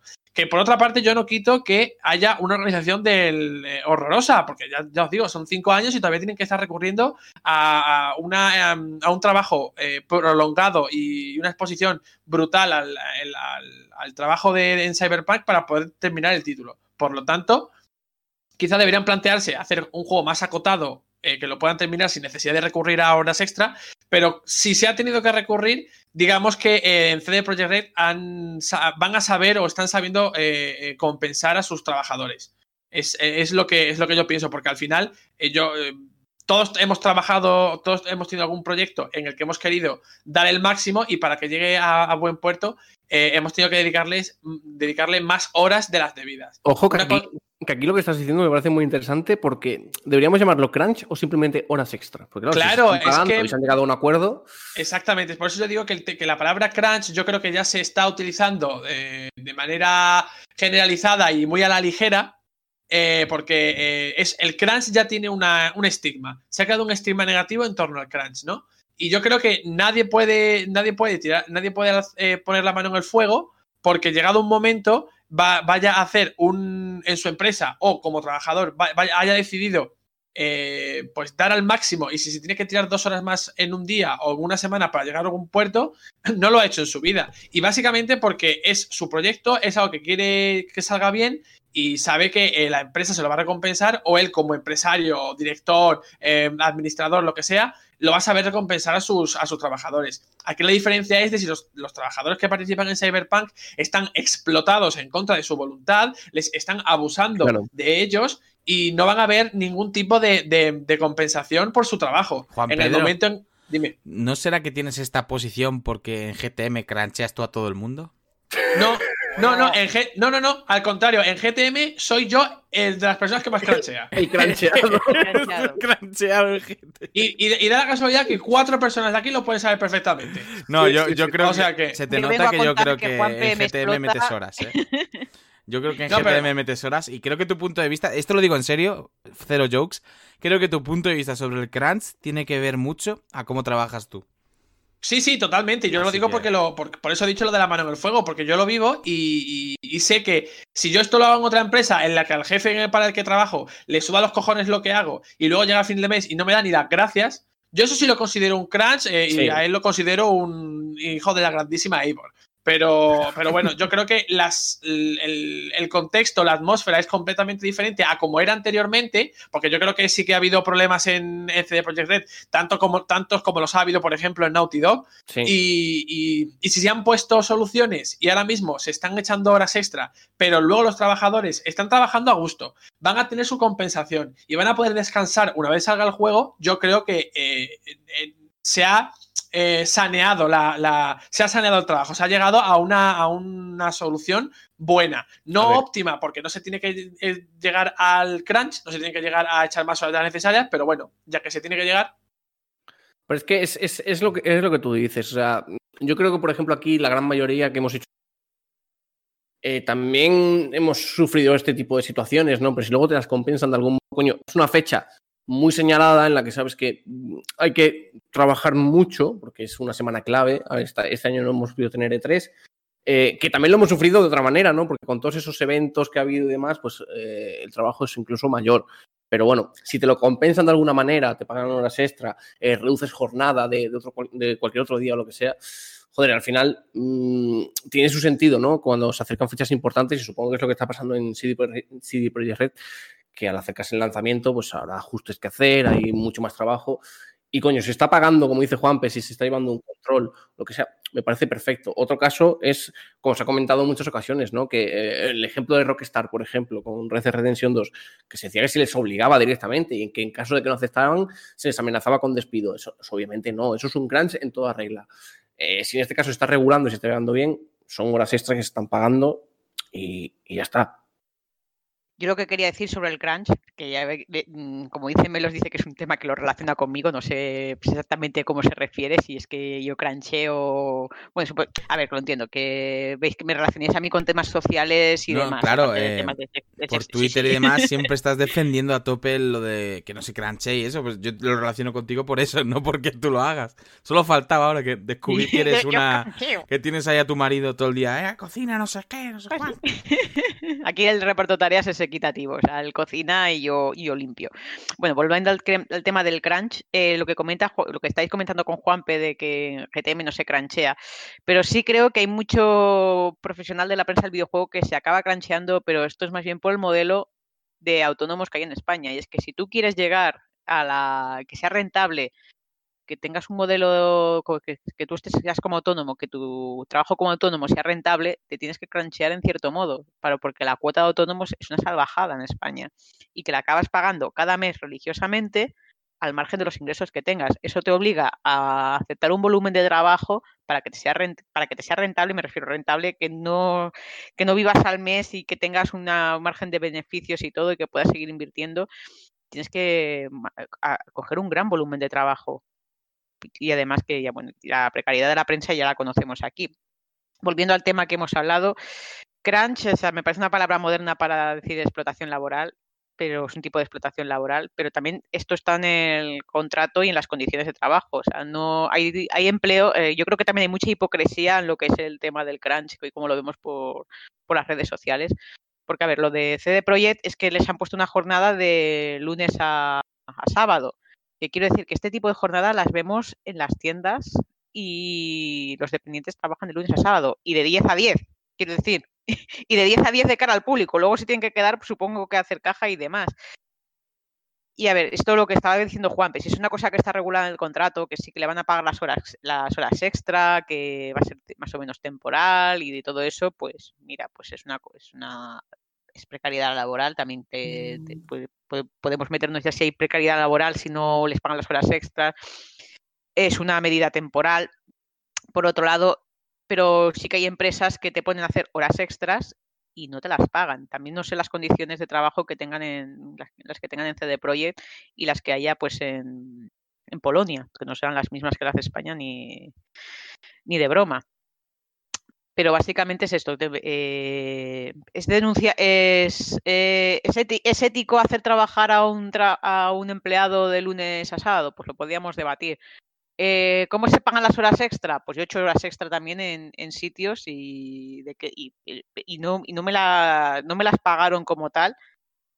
Bueno, depende del sitio. Había empresas que sí, que eh, te- si entraba en el turno de noche, eh, las horas extras, que era a partir de las 10, me pagaban un plus. Si he trabajado fines de semana, te pagaban el doble y demás. Y luego había he estado en empresas que las horas extras me las cambiaban por días libres, que no, que bueno, que tampoco es lo justo, pero, pero ahí está. Y luego, bueno, tenemos, eh, no, no me parece tampoco comparable el caso de Rockstar, que estaba presumiendo de que estaba haciendo crunch y lo ponía con un tono súper romantizado. Y también lo mismo el, el artículo que sacaron de Polygon, que era un empleado de, del, del Fable, que contaba su experiencia en el que había, le habían explotado en el Fable y lo contaba con un romanticismo que te dabas cuenta de que era muy siniestro, que él decía, sí, estaba, he pasado las peores épocas, pero era un proyecto precioso y es como, ¿te estás dando cuenta de lo que estás justificando? No, pero eso Y es luego- un poco lo que decía Juanpe, ¿no? En plan, Sí, Pues Es muy diferente si tu voluntad también, o sea, yo si por ejemplo me puedo ir a trabajar en Final Fantasy o en este podcast que me encanta, yo le quiero echar más horas o currarme malas notis, eh, a, a lo mejor yo, mi jornada laboral es una hora, son más, ¿no? Pero, y si yo le quiero dedicar tres, pues no sé si está bien Ya. llamarle crunch. Y también No, lo que decía pero- Juanpe es respecto a, a si las pagan o no, evidentemente. Entonces, lo lo- del empleado de Fable creo que sí que fue crunch porque no le pagaron una mierda extra, pero sí que lo, lo contaba como diciendo, eh, mm, trabajé mucho, pero quería trabajarlo, ¿no? Porque estaba súper chulo lo que estaba haciendo. Es, sí, pero es no difícil regular, el equilibrio del crunch, ¿sabes? sí, pero no puedes regular un trabajo en función de la pasión que tenga la persona. Y creo que también se está jugando mucho la se está, se, se está aprovechando mucho de la romantización que hay ante la profesión. Que, a ver, que, y esto es una, una opinión un poco así, espin- eh, con un poco pelea, un poco espinosa, pero creo que en el sector del, el sector del videojuego está muy romantizado y se confunde mucho. Y, se- y por otro lado, la, eh, mucha filosofía de empresa se aprovecha de tu pasión por el trabajo y trabajar en lo que te gusta y demás, y no deja de ser un trabajo y, sa- y pasar factura también a, a tu vida personal. Que por mucho que a ti te guste una profesión, tú tienes derecho a horas de descanso y a un sueldo digno y demás. Que hay mucha empresa y mucho cara dura que se aprovecha de esto y eh, por ejemplo, el sector del videojuego, en plan de, porque si tú eres, se- plantea muchas veces, y es muy engañoso, de porque si tú amas los videojuegos no te importaría trabajar en esta empresa y sacrificar tu vida, dices, no, no, que a mí me encantan los videojuegos, pero por encima de los videojuegos está mi vida también y mi salud. Y mucha, y bueno, no, hay, no hay que irse tan lejos. ¿Cuántas páginas web se aprovechan de chavales que les gust- le encantan los videojuegos y que quieren escribir de ellos para ponerles a hacer artículos gratis en la página web? Sin, de- sin darles ni siquiera las gracias. Y es como, a ver, si es que tú quieres trabajar de esto y es algo que te encanta. Y dices, es que estás convirtiendo eh, una profesión reglada en un hobby. Que, a ver, cada uno hace con su vida lo que quiere, pero no permitas que alguien se aproveche de tu amor por los videojuegos para explotarte, que es lo que quiero decir. Toda la razón. A ver, eh, nadie tendría que trabajar jamás gratis. El Mm. trabajo se tiene que pagar, los trabajadores tienen que tener sus condiciones y nunca jamás te puedes dejar explotar. Eh, partiendo de esa base, el desarrollo de software no solo de videojuegos, eh, es diferente. En plan, se lleva tiempo aplicando cierto tipo de técnicas porque históricamente el desarrollo de software siempre ha sido un puto caos. Y, y reciente, bueno, recientemente, hablando de esta industria, recientemente 20, 20, 25, 30 años quizá, se han ido aplicando técnicas de desarrollo de software. Las más, las más comunes, eh, pues eh, son las típicas que, que parten, digamos, el desarrollo en diferentes sprints, que son semanas de desarrollo y esas cosas. Entonces, eh, históricamente, las últimas semanas de desarrollo son en las que se te acumula toda la faena que no has podido hacer y ves que el, el deadline está cerca. Entonces, lo que se suele hacer la- los últimos dos sprints o así es básicamente eh, tiempo de crunch, que es Mm. trabajar más horas, eh, estar ahí a tope, darlo todo, porque es un proyecto que ya se ha retrasado varias veces, que se ha retrasado porque se podía retrasar, porque cada retraso es una pérdida económica para la empresa, de tiempo para el trabajador y de, bueno, y de, de- de- de vida. O sea, el trabajador está perdiendo ahí, eh, mm, digamos, ímpetu, ánimos, todo. O sea, no es lo mismo estar trabajando durante un tiempo eh, corto o medio en un proyecto que estar tanto tiempo en un proyecto al final te acaba desmotivando. Entonces, los proyectos no pueden durar tantos años sin que el trabajador acabe perdiendo interés o se acabe desanimando, acabe dejando el proyecto. Entonces, em, cada retraso perjudica tanto a la empresa como al trabajador. Eso es siempre claro, aparte del consumidor. Que eso es algo que no Sí, se tiene a en eso. cuenta. Sí, di, di. No, no, iba a decir que eso es algo que no se tiene en cuenta, porque con el tema del crunch se llena pues los foros y las redes sociales de opiniones bastante, con todos mis respetos, de cuñado. Y gente diciendo medidas muy absurdas, que es como, a ver, si no, no sabes organizar el cajón de tus calcetines, ¿cómo vas a saber organizar el proyecto de una empresa? Manolo, por favor. Sí, a ver, a la, a la gente le, a la gente le gusta hablar. Y ya te digo, yo, a ver, estoy estudiando de esto. eh, este, este año he pasado de la teoría a, a- a la práctica de verdad. He estado metido en un proyecto de unos seis meses o así.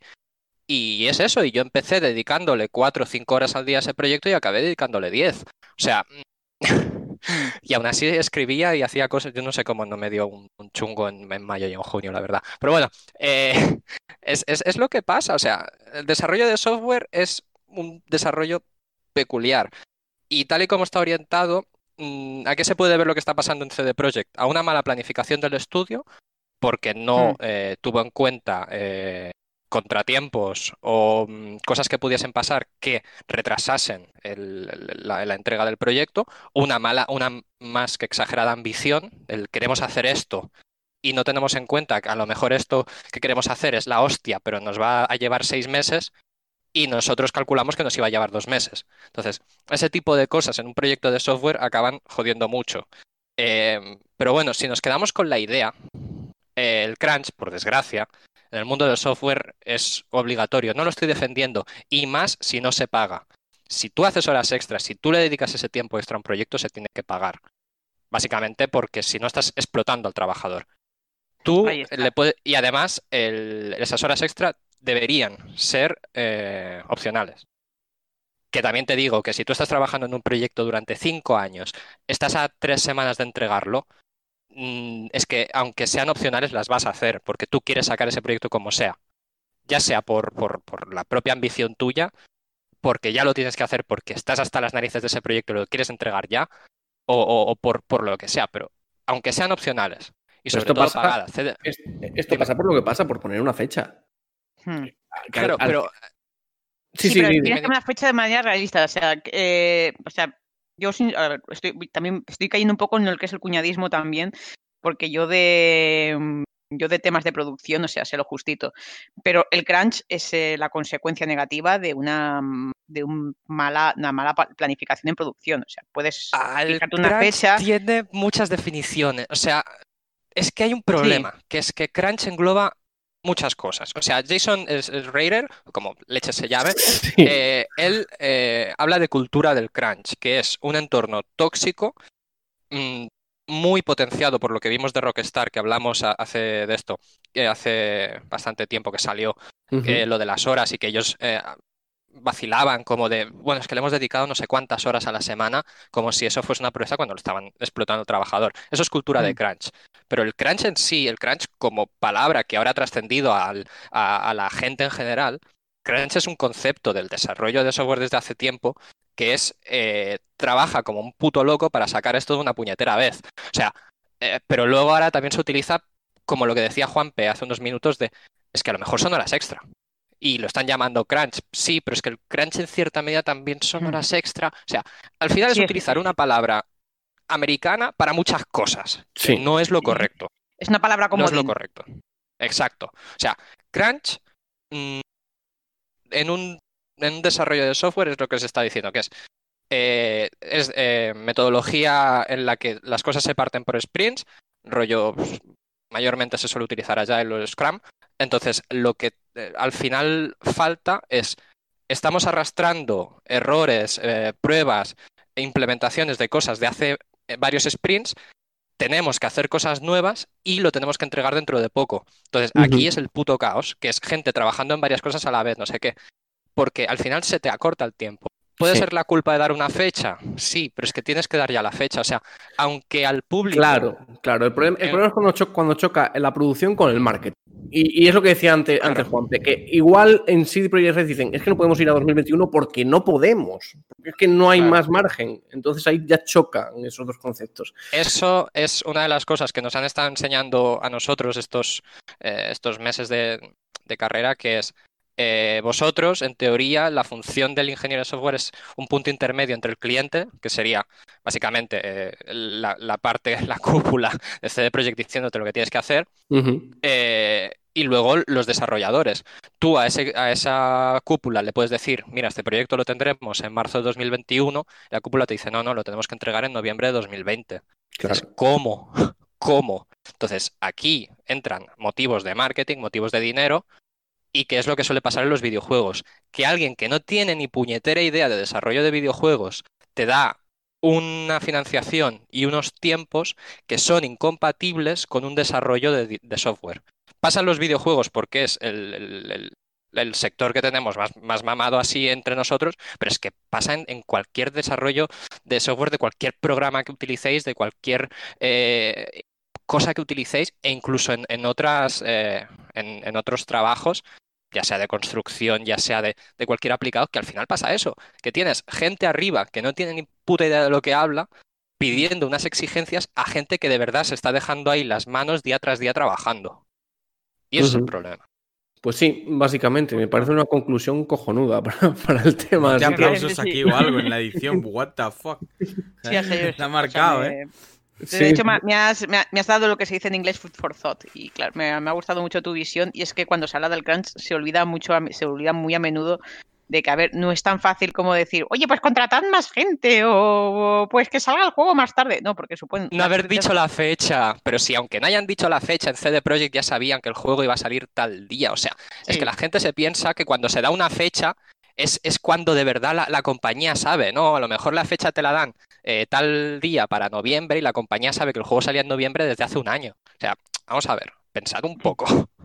Sí, sí, o sea, la- la- las cuñadas. Y, luego una cosa que te voy a decir, que te, la dije a nivel personal, y es que hay gente que ha aprovechado la noticia del crunch para tirar mierda a CD Projekt cuando le tenía ganas de antes. Porque CD Projekt es una empresa que sí, que tiene muchos fans, pero por otro lado ha tenido muy mala prensa en ciertos sectores. Y, había, y parecía que había gente que tenía ganas de que, sa- que- o- y que las tiene, sigue teniendo de que salgan noticias negativas de CD Projekt para aprovechar y sacar la banderita, la banderita justiciera. Yo de todas maneras ¿Piensas tengo, un- tengo una, un- una idea que, que me ronda la cabeza porque, por ejemplo, entre los aspectos que hemos mencionado para el caso concreto de, C- de CD Projekt Red y de Cyberpunk en cuanto al crunch, era el exceso de ambición para Cyberpunk 2077. Y puede ser que, esa- que la propia CD Projekt Red haya sido su peor enemiga. Es decir, ellos vienen de, de- Sí. de desarrollar The Witcher 3. Y The Witcher 3 ha llevado premios a, a- a cascoporro. Pero lo cierto Sí. es que las expectativas que había en ese juego cuando venían de dos títulos anteriores que eran más pequeños, no había, es decir, no existían, no era... Vale, yo me gusta The Witcher y me voy a jugar The Witcher 3, pero creo que Mm. The Witcher 3 ha- se, se ha convertido en un, en un gigante eh, de un tamaño tan grande que creo que es como que se han puesto sobre la espalda la necesidad de hacer otro juego más Mira, grande que, que The Witcher 3 Sí. y, Sí, y- les está, y les está perjudicando. Es decir, no De hecho- necesitamos cuatro tipos de pene. De hecho, hay un, hay un ejemplo, hay un ejemplo muy claro que es eh, BioWare, que de hecho declararon que cuando ganaron el, juego del año eh, con Dragon Age Inquisition sintieron tanta presión que eso fue negativo.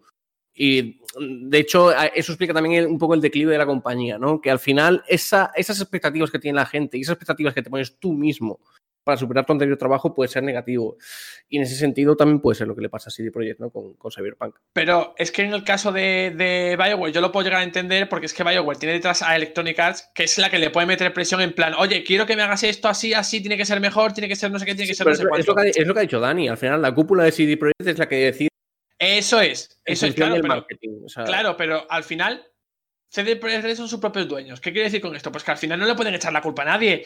Mm, no tienen a una gran empresa detrás que les diga, hombre, no sé cómo son las relaciones con Bandai, que al final es la, la editora que va a distribuir la- el, juego. Pero eh, a nivel de desarrollo, no es como si, no es como si, mm, yo qué sé, eh, Square Enix está detrás de, de Crystal Dynamics, eh, hemos mencionado eh, BioWare con Electronic Arts, etcétera, etcétera. Hay muchos casos. Por lo tanto, creo que eh, han sido sus, sus peores enemigos y se han, se han propuesto hacer algo tan, tan grande y tan exagerado que no ha hecho más que mm, ponerse, que, que hacer que se le salgan piedras por el camino y tropezarse hecho- una y otra vez. Juanpe, yo creo que después de Cyberpunk, eh, CD Projekt cierra. O sea. eh, ala, ala.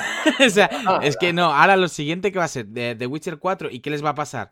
No, Eh, sinceramente, a van a, ver, tener a- que hacer otra pedazo de super superproducciones, no van a poder sacar eh, un hay que tener, hay, hay que tener en cuenta también que CD Projekt declaró que estaba con tres proyectos. Uno era Cyberpunk, otro era el multijugador de Cyberpunk y el tercero no me acuerdo. Pero claro, joder, y, y yo, yo me pregunto, que igual Dani me puede responder y con esto te- terminamos, que nos estamos alargando mucho.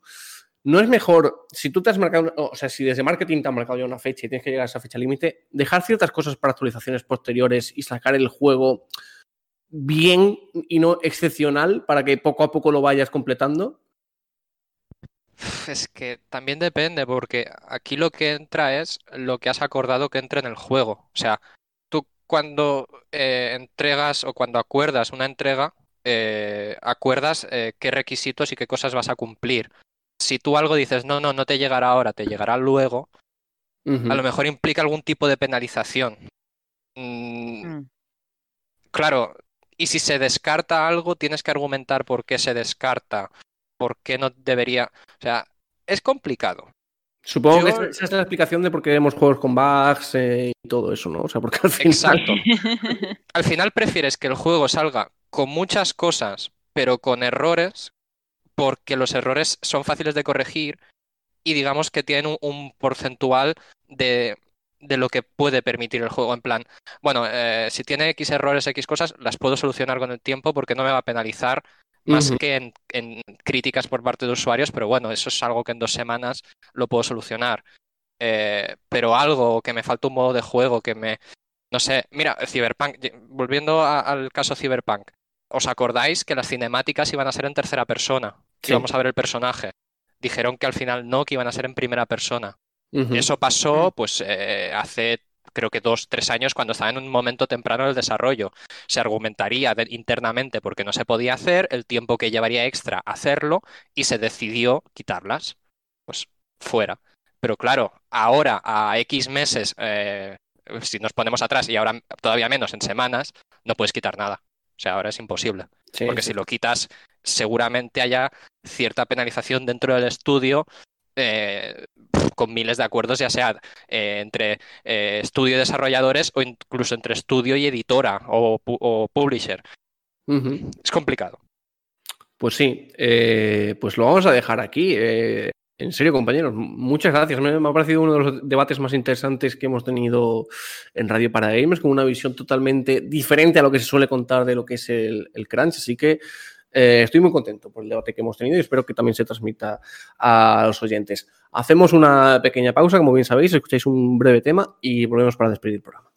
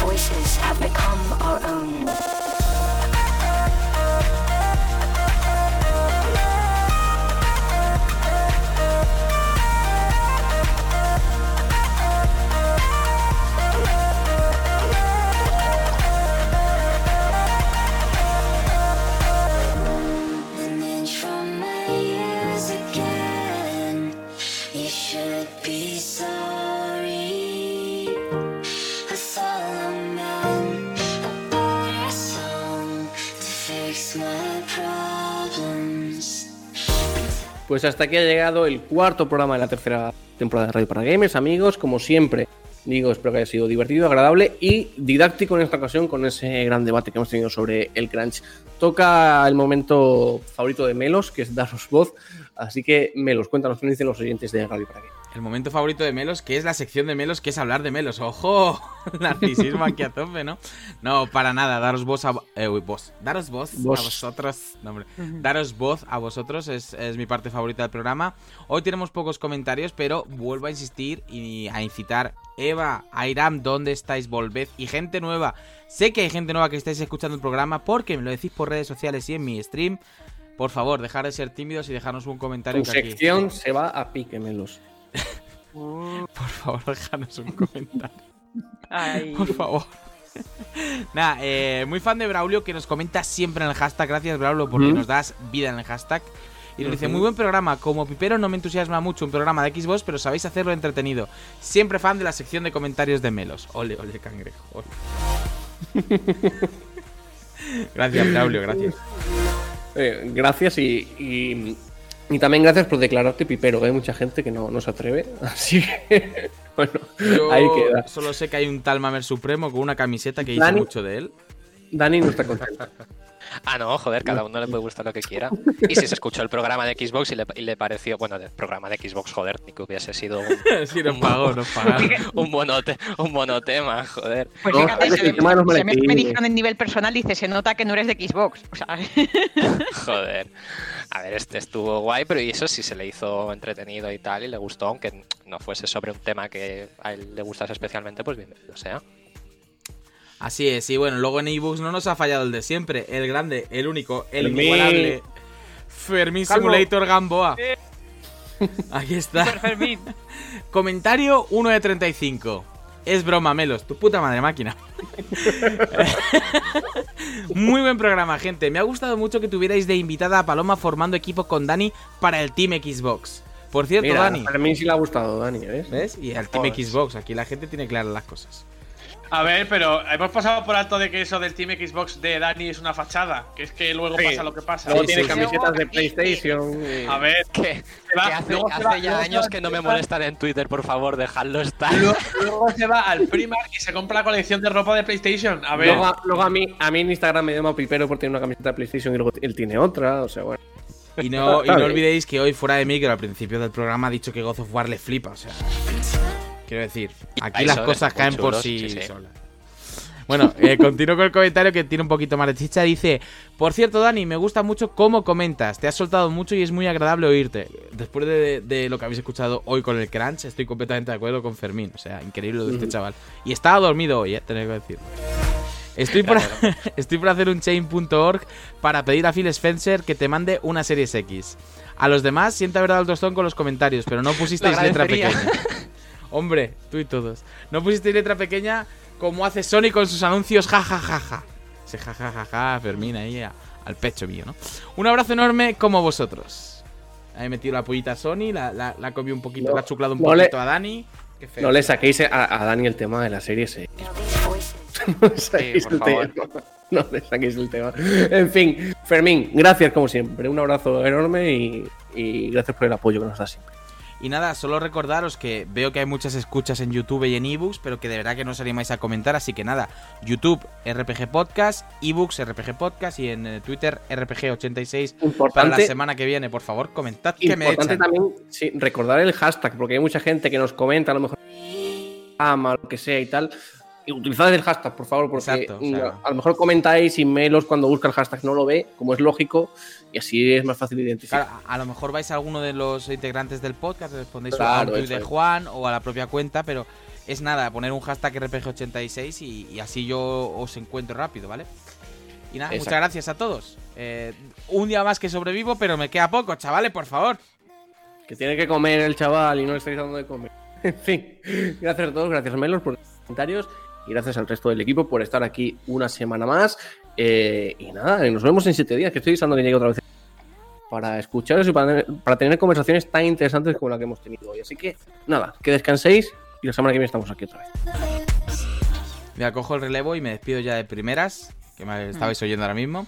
Nada, es un placer, ¿eh? Y la verdad es que los programas, lo voy a decir, cada vez me parecen más profesionales, estamos mejor integrados como equipo y se hacen más a menos.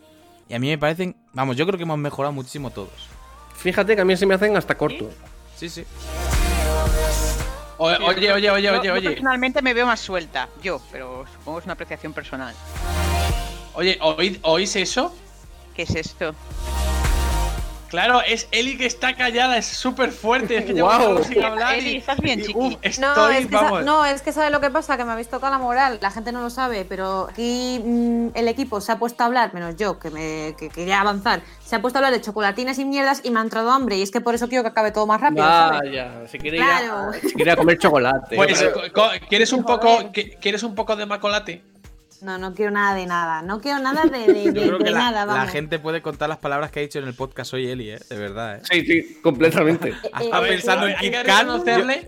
A ver, hay que reconocerle una cosa. A él hay que reconocer una cosa, que de una noticia de, de Smash Bros. de cuatro líneas ha hecho un medio debate. O sea que hay, eso hay que reconocer. Y también hay que reconocerle que siempre respeta el turno de palabra. Compenso, Jolín, pero no he entendido a Melos. ¿Qué has dicho, Melos? que llevas media hora pensando en Kit Kat, Twist y, y Kinder Bueno.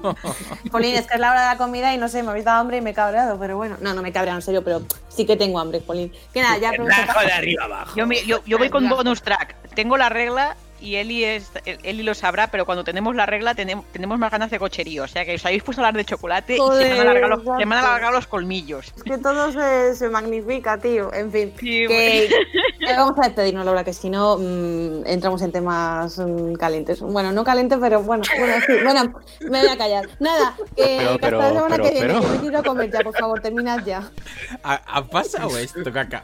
Ha- Acaba de pasar. Vale, Acaba vale, vale. pasar. Acaba de pasar. A ver, es que no quiero especificar, pero la, la sangre está caliente, entonces. Elizabeth, ya está, ya está. No, no te Déjalo. Pues yo Dani. lo. Voy a tocar levantarte esto, lo siento. Venga, Que, dale. mm, Yo, ¿por qué siempre me dejáis después de los comentarios más extraños? Y, y- Si y quieres puedes ir después del chiste. Puedes ir después del chiste que lo voy a contar ahora, que no es un chiste Ah, No, no, ha sido un placer, chicos. Muchas gracias. Nos vemos la semana que viene. Pues para despedirme voy con el chiste de la semana. Este no es gamer, pero sí. Pero sí es un clásico que muchos conoceréis. Que entra uno en una academia de inglés y dice: Perdone, ¿esta es la academia de aprender inglés rápido? If, if, between, between.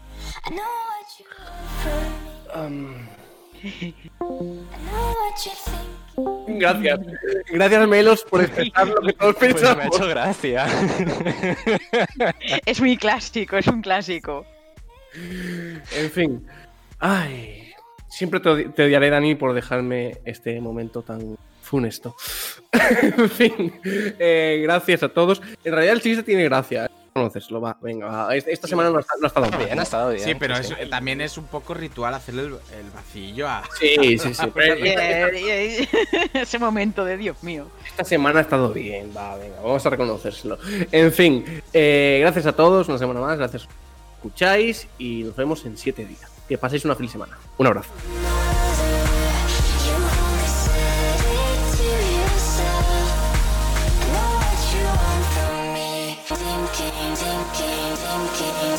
Sometimes the inner voice is encouraging, calling for you to run those final few yards. You're nearly there. Keep going, keep going, keep going, keep going. It will all be okay in the end.